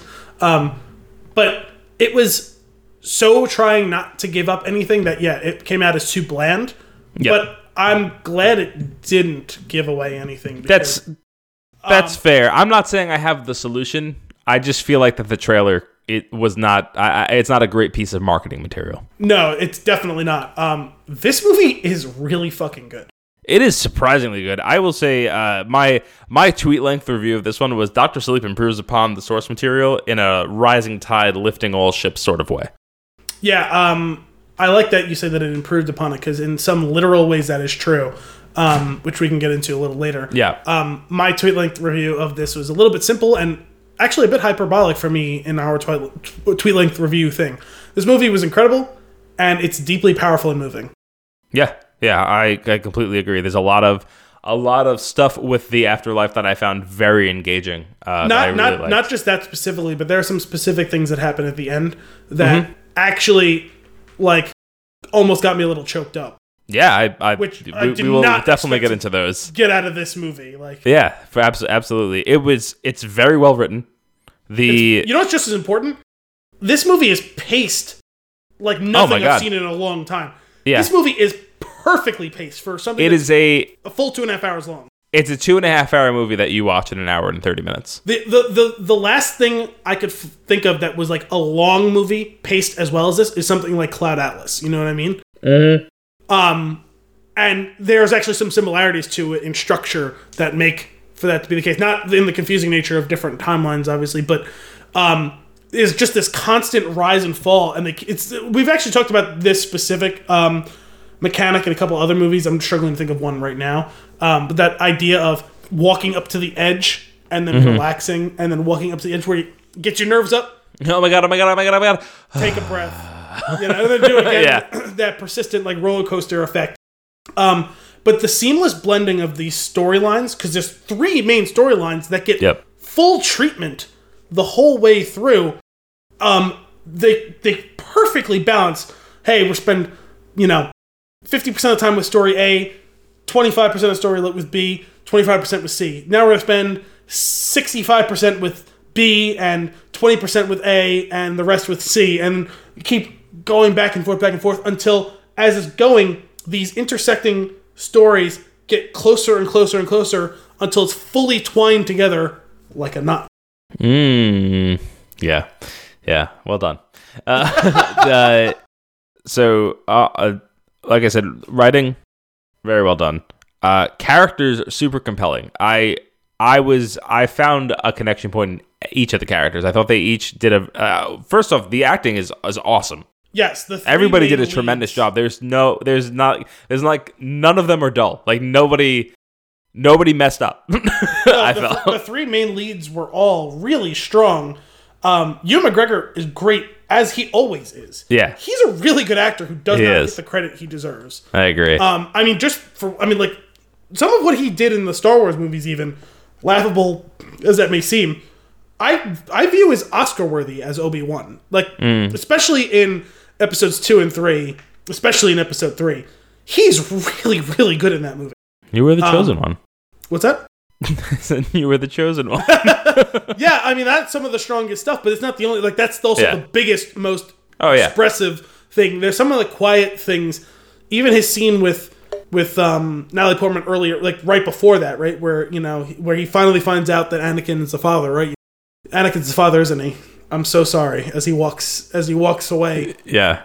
Um, I mean, in this role, what's incredible is he plays like two separate characters almost. He's playing the same Danny Torrance, and it can even be scene to scene or even within a scene. He can jump from completely unsure to all of a sudden suddenly decisive. He Yeah. can go from really strong to weak and vulnerable. He can go from completely fearful and you think he's going to be paralyzed in the moment to completely fearless. And Do it you never think- feels jarring. I, I wanted to ask you about that specific thing because the whole movie I was waiting for Tony to kind of come out, and I wonder if like if that swap in personality is is because like he, he is also Tony, like that it that it was like that part of his brain switching on. I don't think so, if only for the fact that if the way the way that you watch, like Tony kind of takes full control when he's there.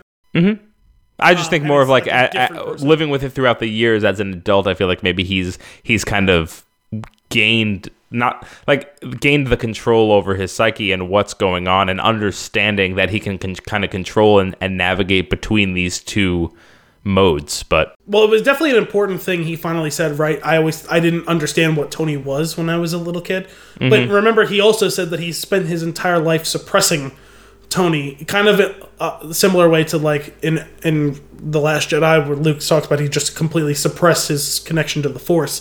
I Yeah. viewed them as very similar things. Um, so I don't know if that's a thing that he can turn on like that. You know what I mean? Like I, I think he could turn on his connection to his shining.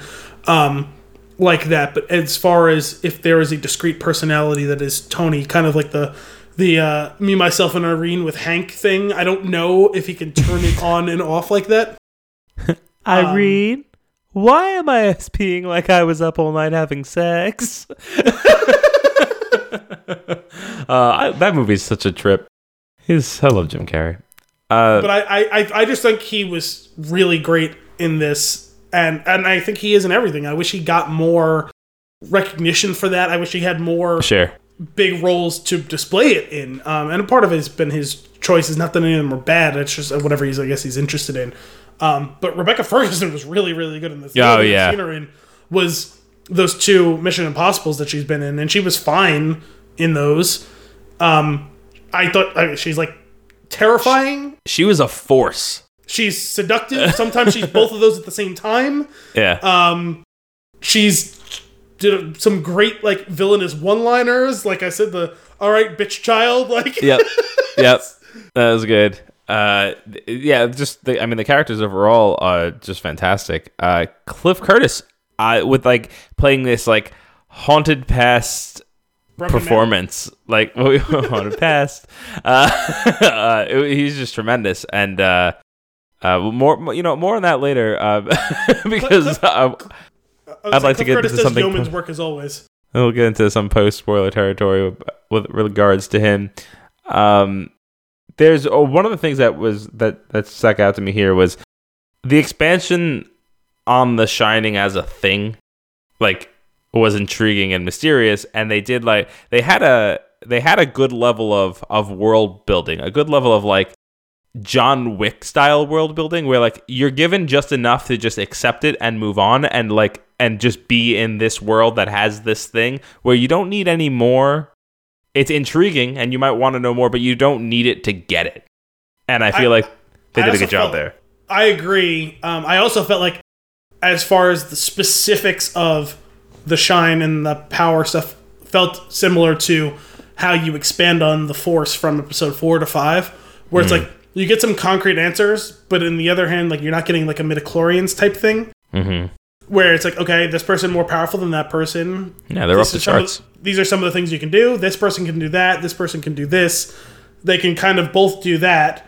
Um, but you know what? In the end, it's just let's kind of do it and see what's going on. And it's not a Yeah. big doesn't have to add up mathematically. It is just is what it is. You get a, a like a decent feel for this. You like kind of know what it is, but you don't necessarily have like a textbook definition of what all of it is, and you also don't really need one.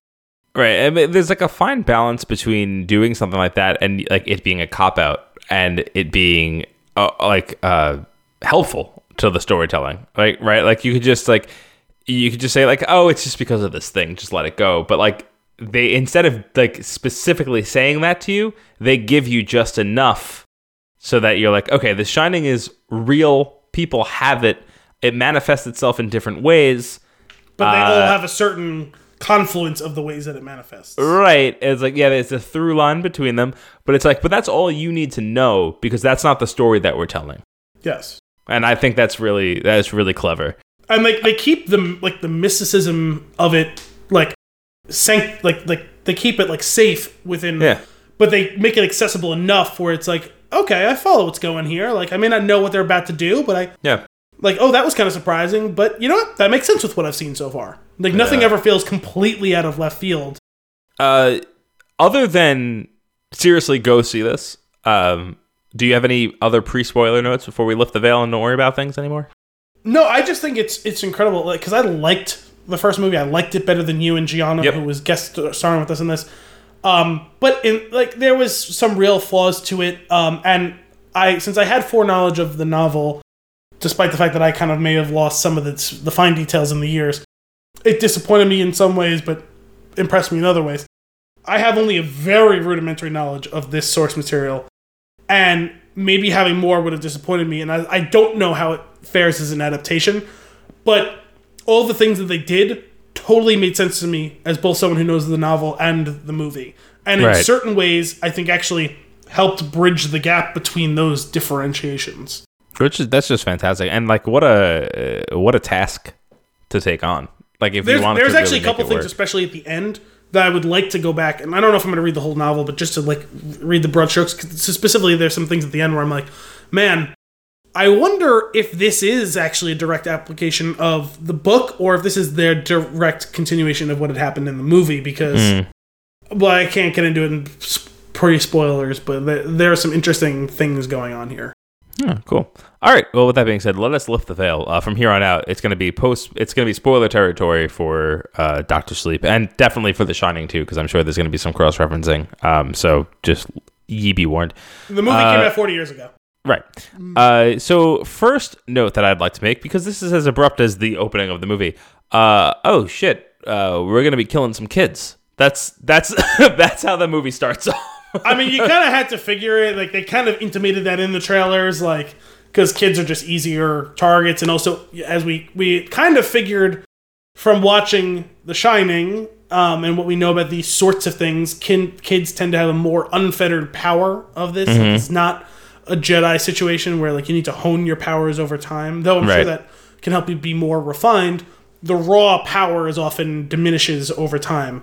Um, Yeah. So kids, you know, and that's always kind of been a vampiric type of thing, right? Where the virgin, like the virgin, like version of someone, not that this is specifically tied to sex in any way, though the orgy of them feeding on kids was very sexual at times. Yeah. But the specifics of harvesting the steam from young kids didn't seem to be important to the fact that they were virgin, although she did make kind of a notion of that when she was talking to Snakebite Andy, that she was 15 and all that. That was kind of a weird conversation. It would have been way weirder if it was a guy having that conversation with her. it seemed like that was like one of those Stephen King things where they were like, let's just kind of skirt this because it's gross. Yeah, uh, if, that was a, if that was a dude having that conversation with her, it would have been a hundred times creepier than the already creepy scene. Yeah. Um, but I love that they open it with the same creepy, iconic theme music from the opening of The Shining, yeah. um, and then go right into being creepy as fuck in the first scene, which they're harvesting Violet. That was like Yeah. heartbreaking to watch because it's like, oh, like she's just. She's a little girl. She's not hurting anyone. She clearly seems like a good girl too. Like she's not like Yeah. one of those little asshole kids. Like where you kind of like li- like that they got their comeuppance. Yep. Yeah, no, I'm with you. Uh, that being said, uh, I thought that was rough uh, until uh, the little baseball kid. Uh, in which point, I will say, let us give Jacob Tremblay a Oscar for life. Just in general, always perpetual. Just refresh it every year because. My God, I I thought that kid was being murdered on screen, Yeah, um, and also and then I laugh. That's a weird, nervous thing to do. Yeah, I didn't laugh. Um, I was very uncomfortable with that. I think Yeah. we're gonna eventually pivot away from it, and no, No. No, they leaned into it. Hole. I feel like they were about uh, half a second shy of like an NC-17.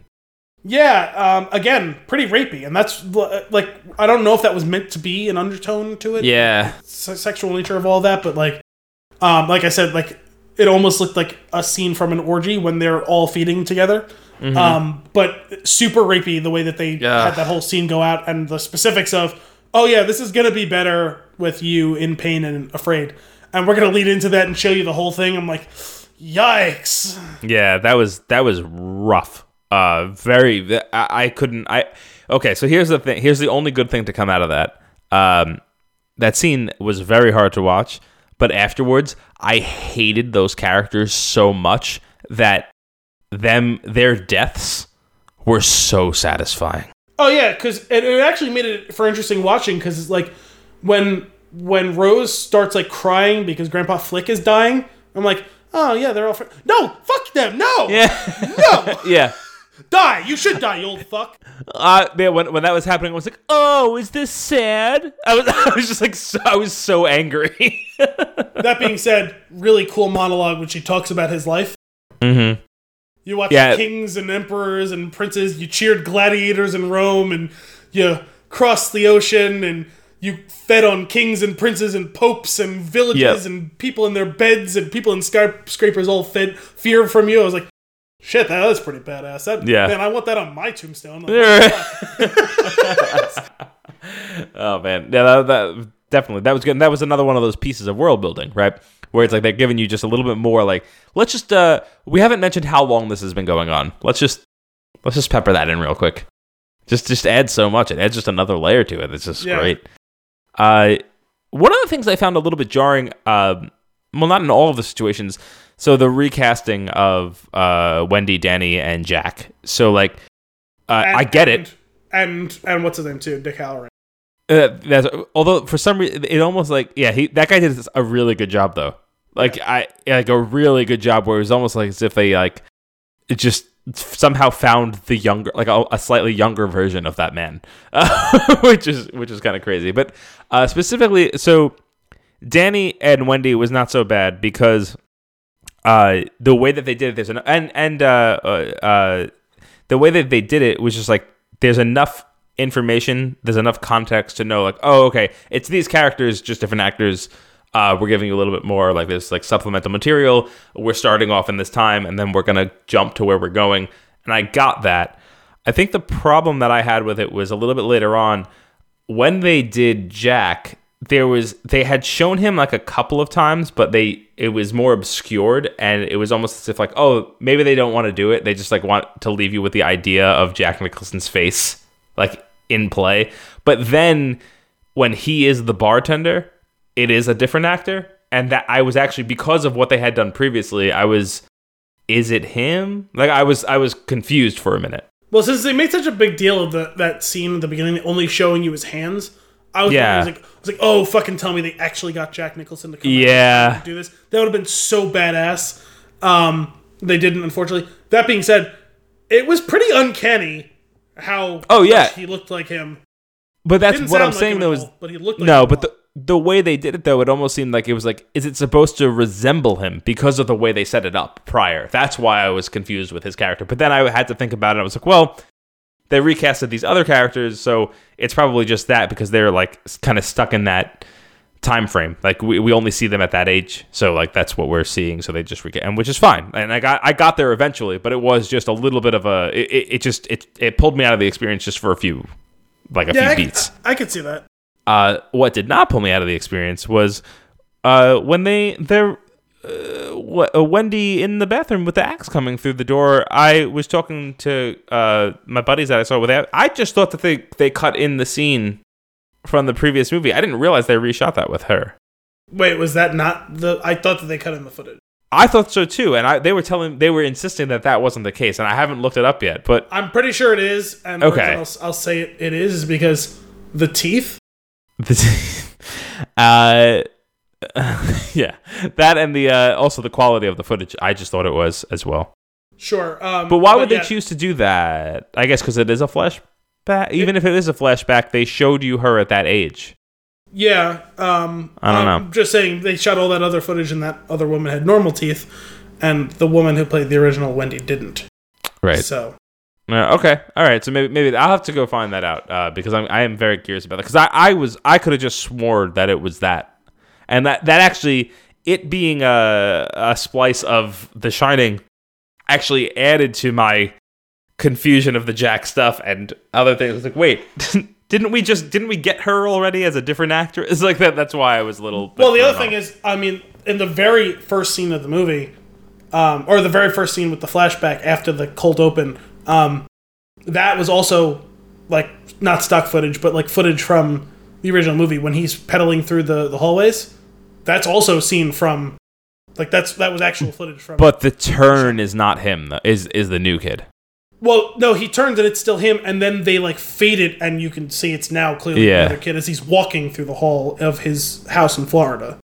No, when they when they when he turns his face uh, No, on the the, on the bike, I'm fairly certain when they, they show you a glimpse of his profile, I'm They fairly have, sure they have a the- different shaped head, same haircut, but different shaped head. from the back. Yes, but then when he turns, I'm pretty sure it was the new kid because they didn't. I don't think they had that scene in the same way. The well, they they they showed you more with the old lady coming out of the Mm-hmm. doorway, but him turning and looking at the door, that was the exact same scene. Mm, interesting. I'd have to. I'll have to rewatch some of these uh, some of these clips to to verify. But uh, no, uh, either way, it was it wasn't overly offensive. It was just a couple of those things made it a little bit confusing and jarring for continuity, but it's fine. Not not really a, a problem at all. Um, man, uh, locking when he locks the old lady in the bath in the in the in the whatever that thing is that chest chest. that scene is so badass. The funny thing is, I have that exact phrasing on my. Really?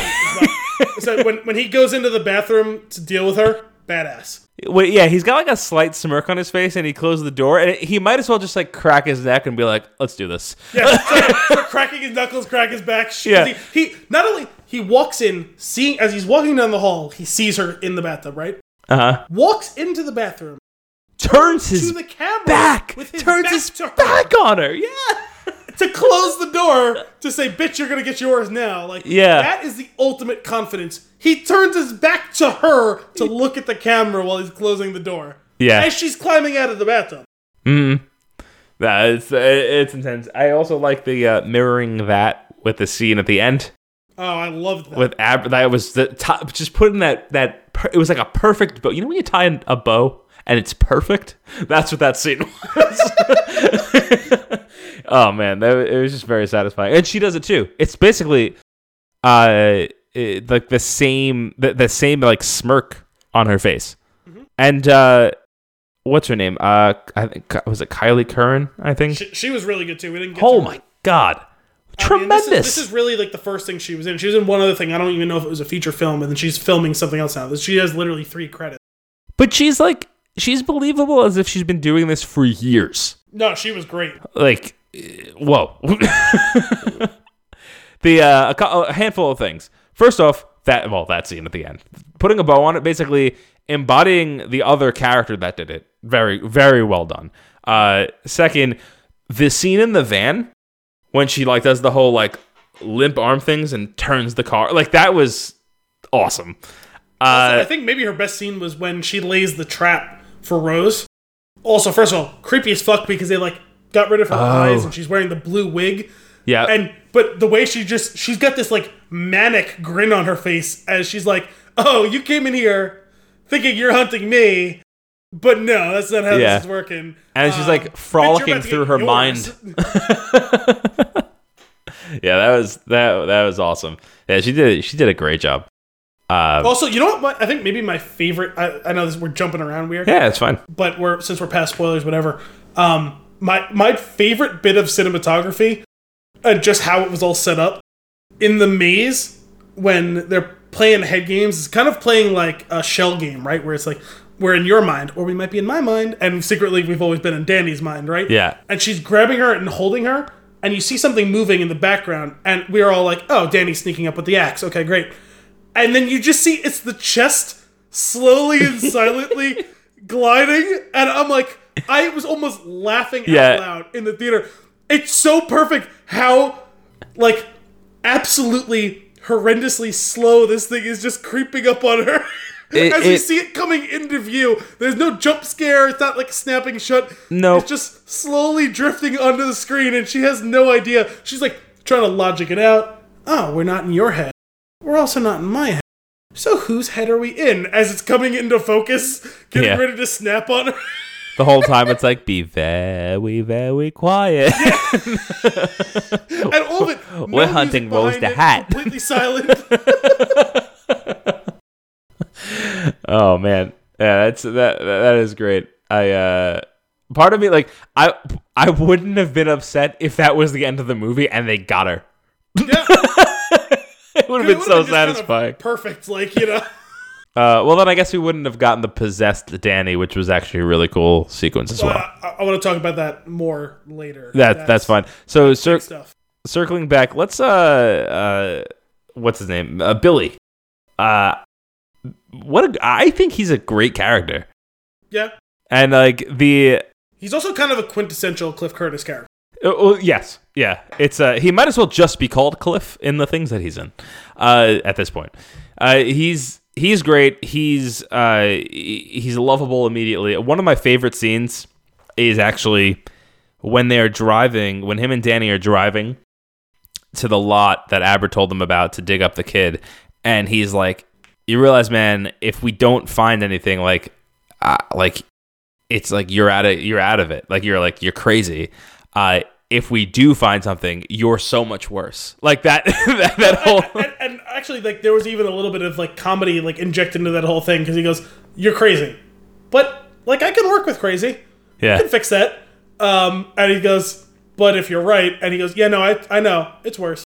Yeah." It's a, and it's a really and it, it's really great. And then oh my god, when they're digging the kid up, the hunting story, like what a delivery! Like that's an Oscar monologue. Like it's He's- so he's good. Another, he's another really good underrated actor because he's never can't really like he's not to the level. I, I don't know if I could ever put him to the level, but he and somewhat reminiscent of like Oh, Weaving? character actor like uh, like a Willem Dafoe or a Hugo Weaving. yeah, It's like he's just always gonna be there, like bringing it, Yep. never gonna get the chance to be the lead the way he should be, uh, and like to his talents. Mm-hmm. But like, you just always know he's gonna do his job and do it. Yeah. Yeah. Ah, man, it's, it's it's so good. That then the reactions when they actually get to the kid, it's just it's it, it's intense. Like you know what they're gonna find, but you're almost hoping they don't. As the it which is like that's all do- on the actors. Let's say they do play around with reality enough too, where it's like there's the one percent in the back of your mind of, well, Yeah. are they gonna find it? Even though you know they're gonna find it because of course they're going to because it happened. Like, Yeah. Yeah, well, you're gonna find it after Kyliegh gave that performance of like being absolutely terrified and feeling them cut him open. They're gonna find it. Oh man. Oh, but then oh, what a tragic loss of Cliff. well, The way that- don't get too close, and it's like it doesn't matter how close he is. It's just it's too it's so quick. He's ripped away from you. And you know as like- soon as she says it, you know it's over, but you don't want to believe it and they give you an extra 30 seconds with him and then it's gone. And you're just like, it's like he comes in and saves the day too. Like he's Yeah. fighting with people who are way above his like pay grade. You know what I mean? yep. Handled himself well. And it's like, uh, part of me was even a little mad. Like, come on, man! Like she's dying. She shouldn't have the ability to have that level of power anymore over anyone. You know what I mean? Right. Also, it got a little weird that we're like doing this like magic fighting this whole time and everything's magic, and then we just get into a f- just a straight up gun show. Like, Yeah. like where did that come from?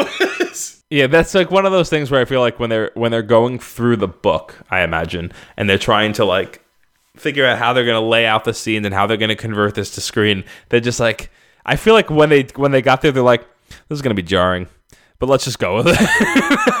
well, I guess it's the only way that that Billy could be Yeah. on the same level as all of them. It is Yeah. weird though because we never saw them using weapons before that. They've always subdued people without weapons. Now they also knew that they were dealing with a more serious threat in this case, but I, I guess I kind of expected it to be a magical battle. You know what I mean? sure.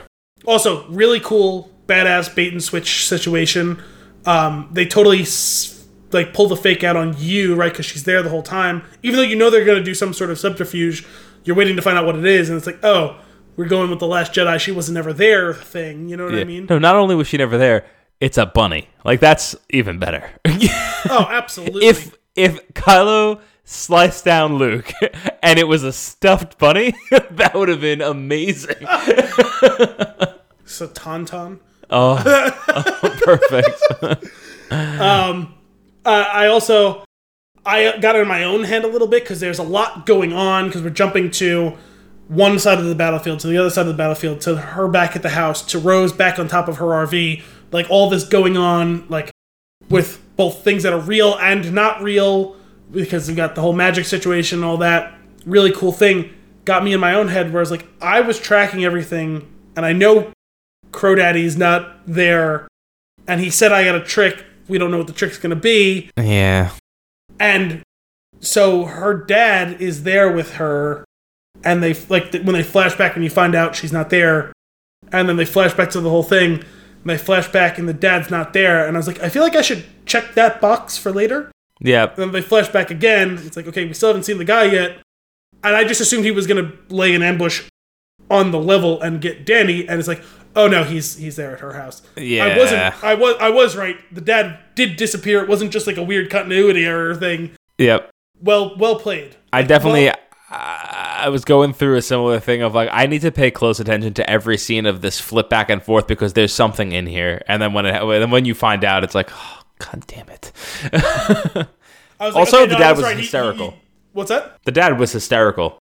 Yeah, yeah. It was really he he played that part with with the with the comedy of the character in uh uh the Jordan Peele movie with uh Uh, us. no the good one uh Get Out He played like what? the he played like the the TSA guy like I feel like he had like a Oh. similar like funny vibe to him I was thinking the dad from us. yeah um he was he nah, I just the more I think about that movie the more I'm I'm just over it Really? Yeah, I, I, I didn't. I, I, think it's like I really wanted to like it, and I just don't think it was very good. Um, It had good I'm in a similar mindset to you, but I'm actually intrigued to go back and watch it again now, knowing everything. Yeah, yeah, I'm sure there's And- and there's more to it. Several months of distance from it. Mm-hmm.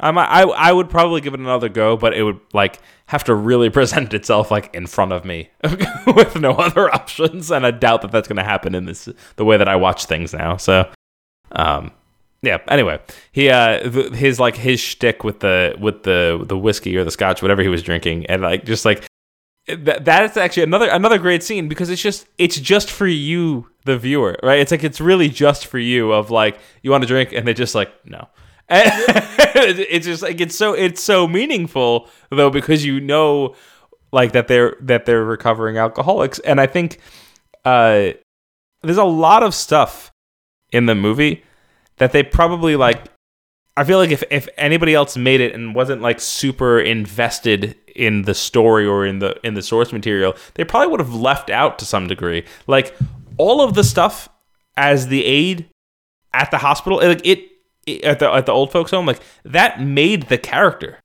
And I feel like somebody else would have cut that and the movie wouldn't have been as good.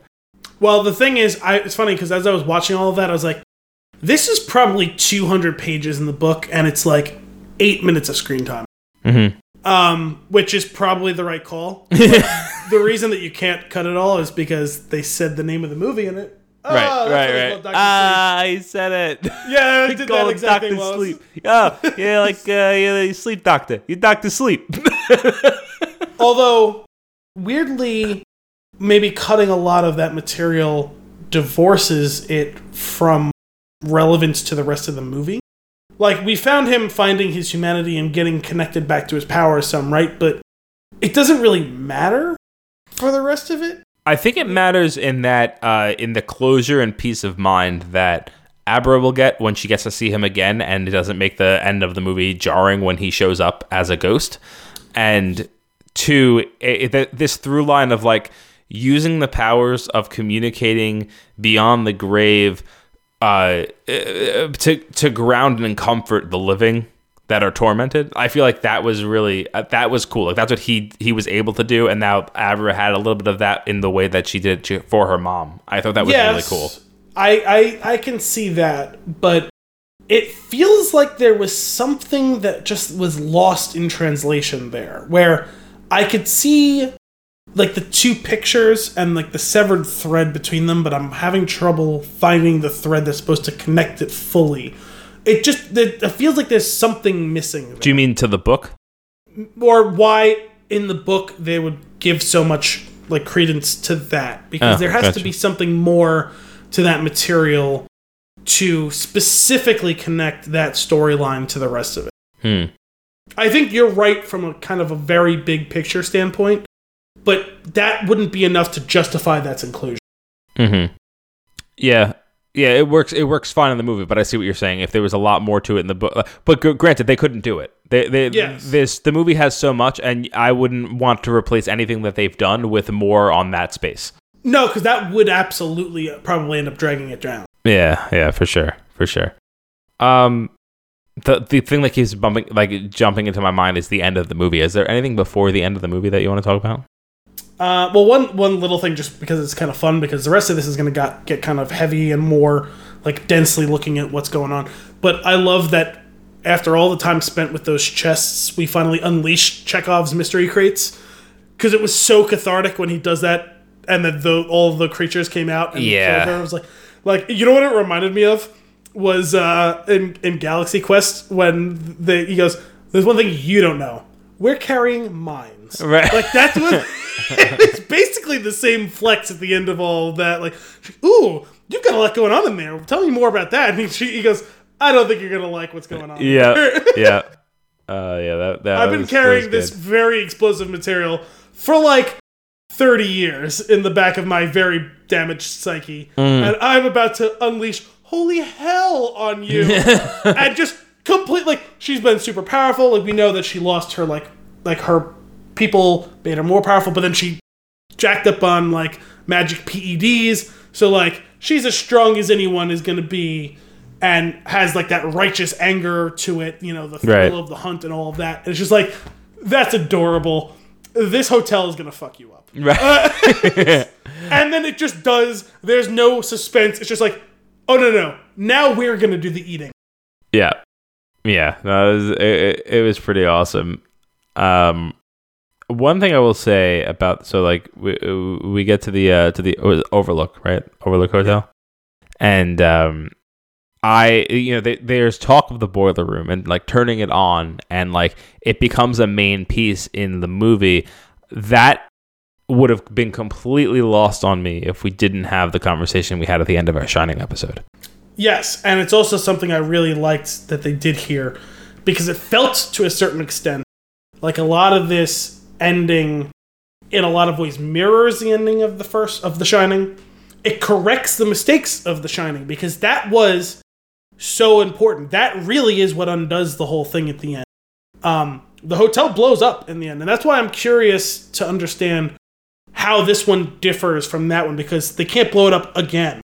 Right. So I wonder if they found some way to synthesize the two endings into one because the soul of the hotel I think was killed at the end of the first one because the boiler room does blow up. Mm-hmm. Um, and Danny and Wendy and Dick all survived at the end of that one. Right. Now, Dick was an old man, so he probably would have died and come back like that anyway. That's not really much of a big deal.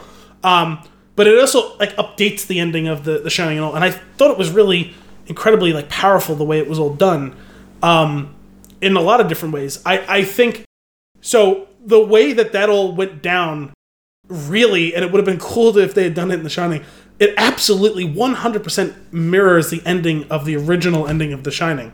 Interesting. In the in the ending of the of The Shining, when Jack is possessed and he's chasing them through the house, and he's got Danny seemingly in his clutches, he pulls Jack out of that spectral being for just a minute and says, and Jack apologizes, and that's why I said they couldn't do it because of the way they did the movie. And I said to you, the, the the book was so much more compelling because there was actually a relationship there that then is corroded by their time, whereas mm-hmm. he's basically just a dick the whole time in the, the movie. Right. It's a touching moment between the two of them where he realizes, oh, I fucked up and I love you, but it just wasn't enough. I my demons ended up overpowering my love, but there was real love there. And his last act is to tell Danny to run. And uh, right before Danny runs, he tells, as the creature's coming back, "Oh yeah, you haven't been on top of the boiler room. It's about to go up." And that's why Danny escapes because the creature has to prioritize self-preservation over hmm. capturing the shining because capturing the shining from Danny means nothing if the hotel blows up. Right. And so the creature runs back down and it can't stop it in time. And it gives uh, Danny and Wendy and Dick time to escape. And this exact same thing happens where. Wait, Danny- sorry. Just want to pause for a second. When you say the creature runs back down, is the, the creature like uh, uh like a manifested thing?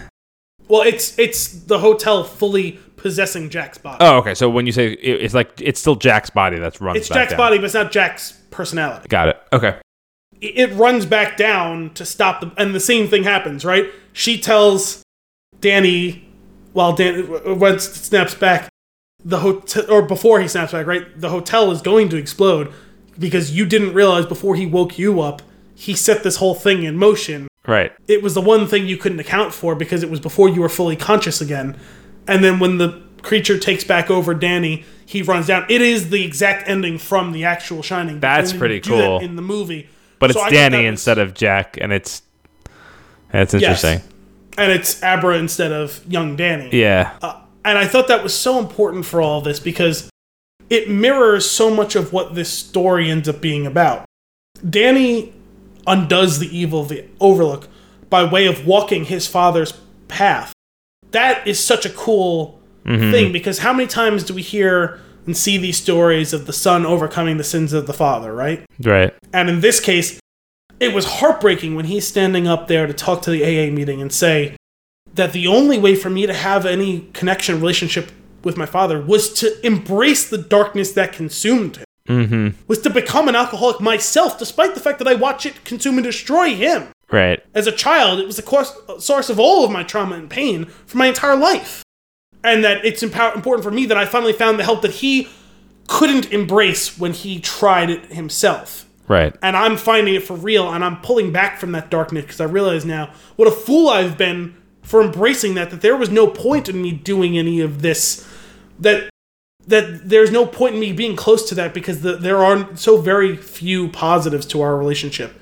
And then in the end, after he proved, like in the Luke Skywalker way of, I stepped back from the darkness that destroyed my father, right? He then takes in the darkness knowing it's the only way that he can eliminate it for good. It would be like if Luke went to the dark side temporarily to kill the Emperor Right. and atone for the sins of his own father before coming back to the light and dying in that sacrifice, right? Um, and it kind of also mirrored the whole idea of stealing the steam that they talked about. He lets the evil in so he could cleanse it with his own pain that he had carried for the, his whole life, 40 plus years of his life. Um, I like the way that he stands and sacrifices himself in a way that his father should have back when it happened to him as a child, but he couldn't do it. He just didn't wasn't a strong enough man. And Danny's lived a weak life and now is Right. the strongest one of all of them. So it's, It's- so well done. That's so moving and he became the father to Abra that she needed Right. and paid the debt back that Dick told him that he owed, despite the fact that he never was unworthy to it. He tried to mm-hmm. find goodness in his life, especially in those eight years of sobriety where he's Dr. Sleep. He's been paying it back to some degree. He's trying to do some good with his talents. Um, but he became the father that she needed in the moment that she needed it, considering he never had it. He that's the truest form of transcending the the weakness that he sensed and felt that he inherited from his father is no i ended up being the father that he never could be for me Right. and closed the loop of that whole terrible circle it's just like it's an incredible movie and i feel like against all odds like it, it, it that had to be very difficult to do. Yeah. And uh they like it, it's just handled so well. I am curious how the how doctor sleep ends like as the book. Um just just curious because like the way that like like you were saying like it's basically the ending of the shining. So what happens in the actual novel? I'm very i'm curious so am i i, I would like to find out Yeah. um, because I'm, i'd be a little confused i'm sure there'd be a lot of similarities but Sure. i don't know it doesn't seem like they could do the exact same thing because technically the hotel was destroyed Right. I feel like instead of it being like, well, it's not the same thing. I somehow I feel like it's going to add another layer onto how well they handled it because Yeah. it was handled very well. Um, and it's just it's just rare. It's rare for a sequel to pull up its predecessor the way that this movie does. Yeah, I, I, I don't even think it's a question that it's a better movie than, than Oh, The yeah. Shining. Now, if you want to compare it across ages, because that was something we discussed in our episode of The Mm-hmm. Shining for the anniversary, was like, hey, Does this have the impact today now. that that movie Yeah. had then? No, probably not. but it was not. like but- revolutionary at the time. yeah. Um, the one thing I will say about this movie is it works much better as a horror movie than that one did. Like that was a deeply unsettling movie across a lot of it, but there wasn't really a lot of actual terror. This movie left me uncomfortable during Oh, a lot of the sequence of like, Absolutely. in in the way that like uh, typically horror type things don't because a lot of times you kind of know what's coming there's oh there's gonna be a big jump scare or whatever. And there was one or two of them but not Mm-hmm. really. They didn't really rely on that.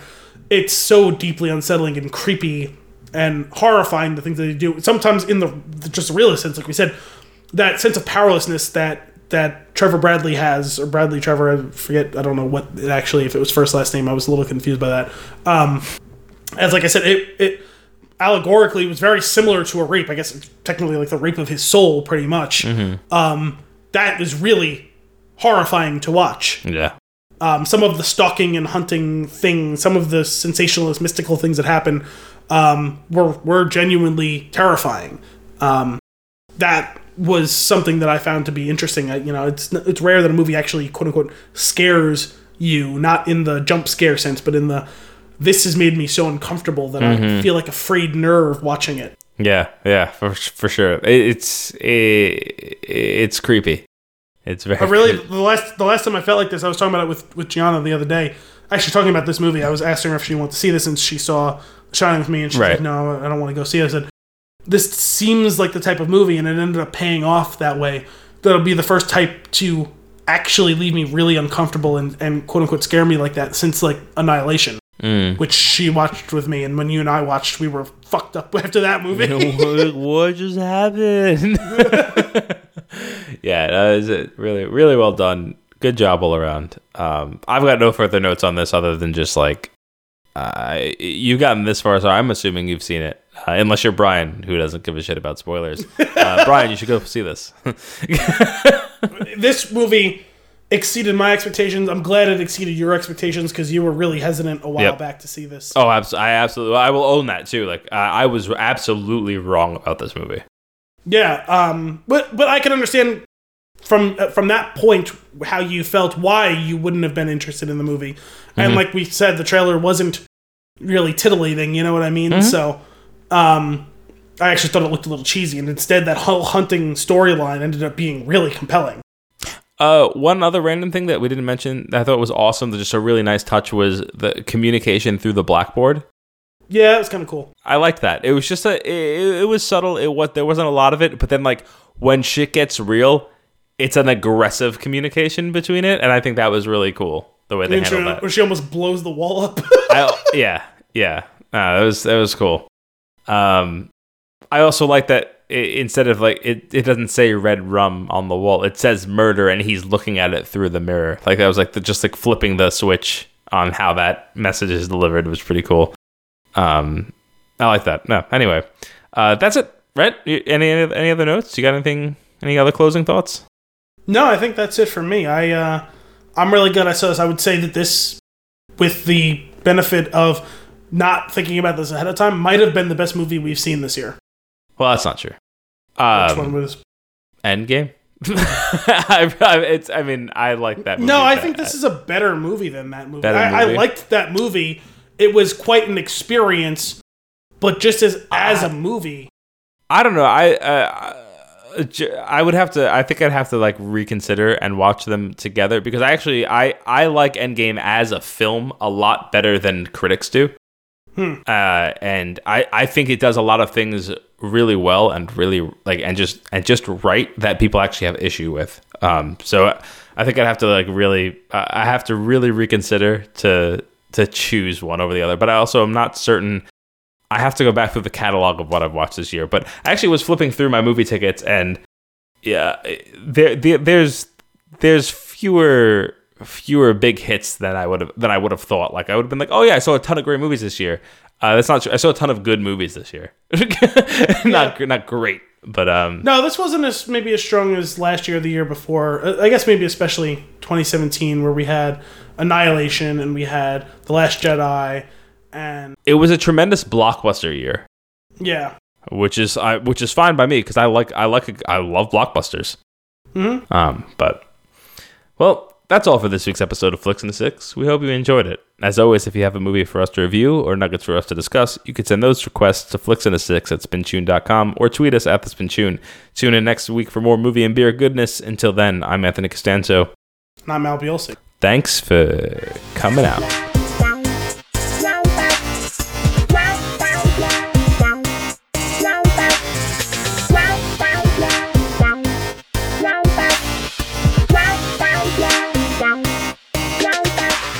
The Mandalorian, episode two. Uh, man, Episode two, The Child. the child. Oh God, who the Well, I- I fifty-year-old child? Well, the reason I, I bring it up was because the first episode was just chapter one, and so I assumed that was going to be Oh. for the rest But of it. actually, it says chapter two on the um the card in Disney Plus. yes, but it's officially called The Child. Yeah, that's that's right. Oh, by the way, uh, spoilers. Uh, just I mean, just in case it wasn't clear. spoilers for episode one, spoilers for episode two. Yeah. I'm just going full on into it. And the funny thing, the first thing I'll just say here, after having watched this, I was talking to my brother and my dad. We watched episode one together, but we haven't. They haven't seen episode two yet. But on Sunday, before the three of us watched it together, uh, Dominic's friend Brian was over, and me and Dominic and Brian were talking about the show. And I had said I'd seen the first two episodes already, and I said to him, we were talking about it. He goes, he goes, oh, like he was asking me a little bit. He goes, without spoilers, like you know, just asking me for a feel of what's happened so far, where it's going to go, this and that. I was like, oh, one of the surprising. He goes, I was watching the trailer. He goes, is what's her name? Like Gina Carano, is she like one of the leads? I said, the funny thing is, she's not even been in the first two episodes. Mm-hmm. And he goes, oh, because I wasn't sure if they're like positioning to be like they were like kind of co-leads of the show. It's like maybe that'll happen in the back, you know, half or three quarters of the show, whatever. But the funny thing is, she hasn't been in. Also, the funny thing is, um, the Mandalorian is not going to be the main character of the show. He goes, "What?" I said, "I can't tell you who it is, but someone else is going to be the main character of the show. the main character of the show is Baby Yoda." Yeah, yeah. Which I just love that we're calling him Baby Yoda.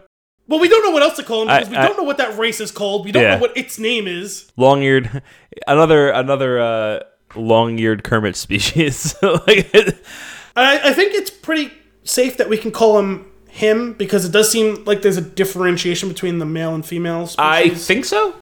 and the female one that was in the Phantom Menace looks very different. From Yeah. Yoda, so I feel confident saying him. Yeah, yeah. wrong, it, it basically looks now- like they put Yoda's face in a de aging app. Yeah. Yeah, Um, it's funny because he even still has some of the wispy white hairs. but he also has like just pants. It's so good. the outfit. There is so much wholesome Baby Yoda content on the internet right now. And since that's kind of what the Spin Tune is about, is like something that's fun and light mostly. Like, not that we don't get negative occasionally, Yeah. because sometimes you're just going to encounter something that requires it. Yeah. See my screed against Jack Ryan season two. See your screed against um, building Windows PCs for gaming. You know, it's just going to happen. Yeah. You're not going to, you know, It's life. put lipstick on a pig. You know what I mean? Yeah. But our aim is to have fun and be fun to the best of our I want ability. everything to be as wholesome as Baby Yoda trying to heal the Mandalorian's arm. I want everything to be as wholesome as Baby Yoda trying to hunt a little like desert frog. Oh thing. my god! And eat and Struggling. eating it whole.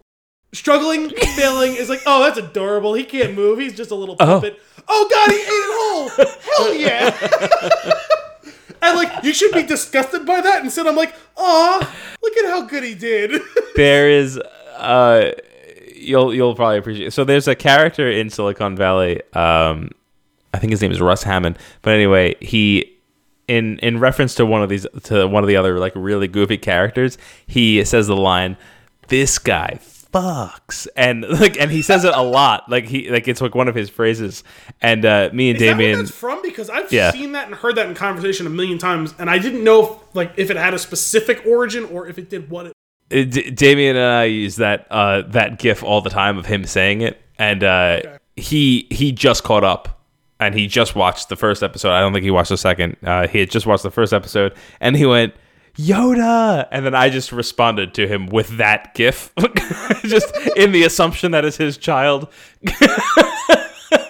I mean, he is so. Ad- well, listen. First of all, the math works. It could be Yoda's. I'm not saying it is. Sure. I'm not even saying that I feel like it should. But Could be. the math works that it could. Be. Yeah, yeah, fifty years ago. Yeah. I just love the idea of a, a thing being an innocent baby for fifty years. Although more more likely, and I wonder if this be good or bad from story perspective and just from Was he conceived of the midichlorians? What's that? I, I thought you were going to say more likely he was conceived of midichlorians. No, it's very possible that he's a clone of.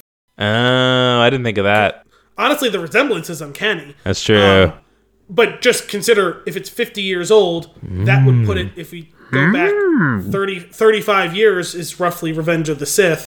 Uh, if we go back 15 years before that, is roughly the time of Phantom Menace, which is also around the same time as when the clone army was being built on Palpatine's orders through Master man. Sifo Dyas. I didn't think about would- that.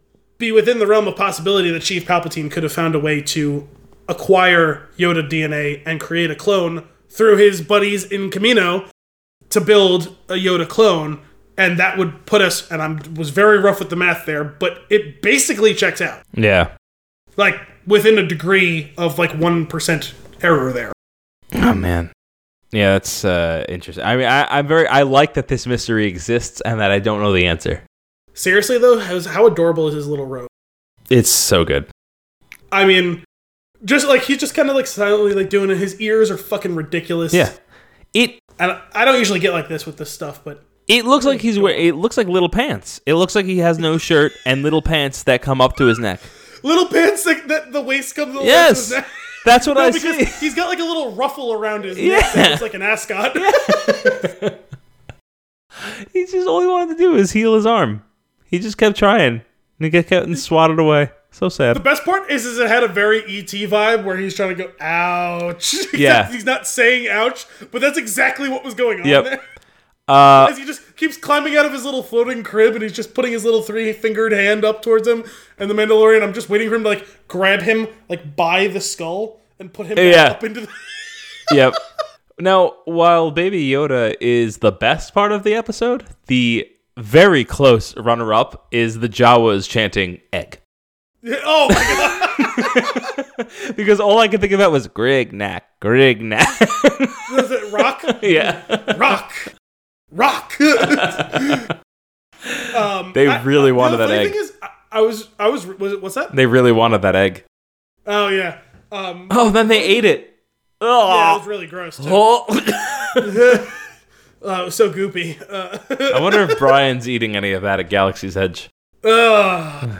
Too soon. One of our Spin Tune I don't think members is is at Galaxy's Edge, and I'm very jealous. Oh, I actually added a little thing. I don't know if you saw at the top of the uh, the the Fallen Order um, initial impressions Mm-hmm. article. I actually said Brian's not included here because he's out on assignment. Yeah, And and by assignment, I mean he's taking his wife to Disney World and going to report back with Galaxy uh, Galaxy Edge stuff for us. nice. um, but yeah, uh, the funny thing is, I didn't really think about it until afterwards. But do you realize the first ten minutes of the episode, no one says a word? hmm Like there's a couple of grunts and groans and stuff, but like he like he, like up to and including his raid on the moving platform was the moving rolling tank or whatever he called it, the Jawas Jawas thing. The like Sandcrawler. yeah, the sandcrawler, whatever it was. Um, which was a pretty cool little sequence. It was pretty like Yeah. thrilling. And also, I'm like, why didn't he leave the baby behind? Why is the baby jetting along in its crib behind this brutally like terrible thing that's going on as he's scaling it and murdering Jawas? He just yanked one out the window and threw That it. was one- terrifying. yeah. And then he jumps up, and they're all just there to clusterfuck him with electricity. Yep. This was uh, uh, more prevalent in this in this episode than the previous one. I, I came across a tweet from uh, Max Scoville from IGN. This is like a it's I'm paraphrasing here, but he said something along the lines of the Mandalorian is like me playing with my uh, Star Wars toys in a sandbox, and I'm loving every minute of it and refuse to engage in critical conversations. yeah, I saw that tweet. Yeah, it was great. it's like perfectly it's perfectly said like it's uh it's it really is that scene in like in particular of that giant machine on treads and like i i see my it, it does feel like an adult with large action figure toys playing like Yeah. doing this thing because that's exactly what i would have done Well, the funny thing is, too, is my my thought after watching two of eight episodes. Basically, nothing has happened, yeah yeah and I'm totally enthralled by what. yep Which is an incredible feat, and it's not just like, listen, Star Wars is gonna hook me. Period. Like Mandalorian shit, whatever. There's been some cool action set pieces, but from a like just a big picture, like narrative perspective, we're 25 percent done with the first season of the show, and other than discovering Yoda, Baby Yoda, nothing has really happened. Which means they have to pack a ton of story into the next six episodes, right? Yeah. Which also, by the way, really cool that they're like fully including like the Trandoshans. That remember like Bossk from which was another one of that rogues gallery because there was Boba Fett, there was the IG-88, one of the bounty droids, and then there was Bossk who just turns into an even bigger clown than Boba Fett in the extended stuff. Specifically, like what's canonical, like the uh, the Clone War stuff. Uh, the Trandoshans are actually huge bitches. Like they're like they're actual like schoolyard bullies where like they're all like murderous bounty hunters, but somehow they're all complete wimps when it comes to like a fair fight. Um, three Trandoshans attack, and these ones were not actually bitches; like they were pretty legit. Um, but looking back, something really cool. Someone I don't know if you've seen this one. Um, someone clipped a video with it really like zoomed in, like high clarity.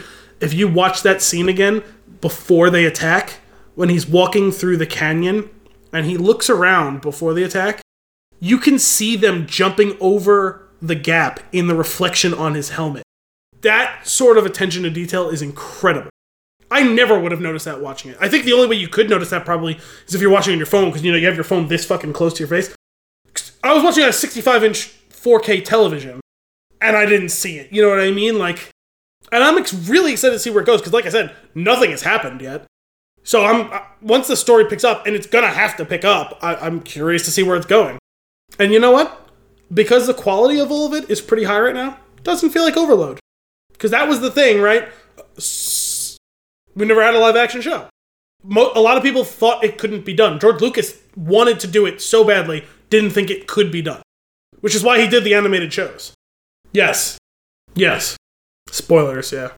Well, the funny thing is, is all of this year, we heard that the death of appointment television was the end of Game of Thrones.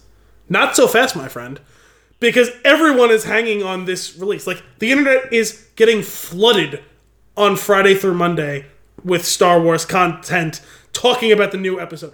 About a new episode of a Star Wars TV show. Just think about that. In my lifetime, I never thought it would happen. Yeah. No, it's uh, it, it's crazy. Um, I don't know what just happened there. I got very confused. My mic muted, uh, but it sounded like you heard the last thing I said, so I'm not going to worry about it too much. uh, I was watching you the whole time, and every time your mouth moved, words came out. All right, so perfect. We're good. We're all good. We're good. Uh, speaking of we're good, uh, I think we're done here. Sounds good. I have spoken. Nice.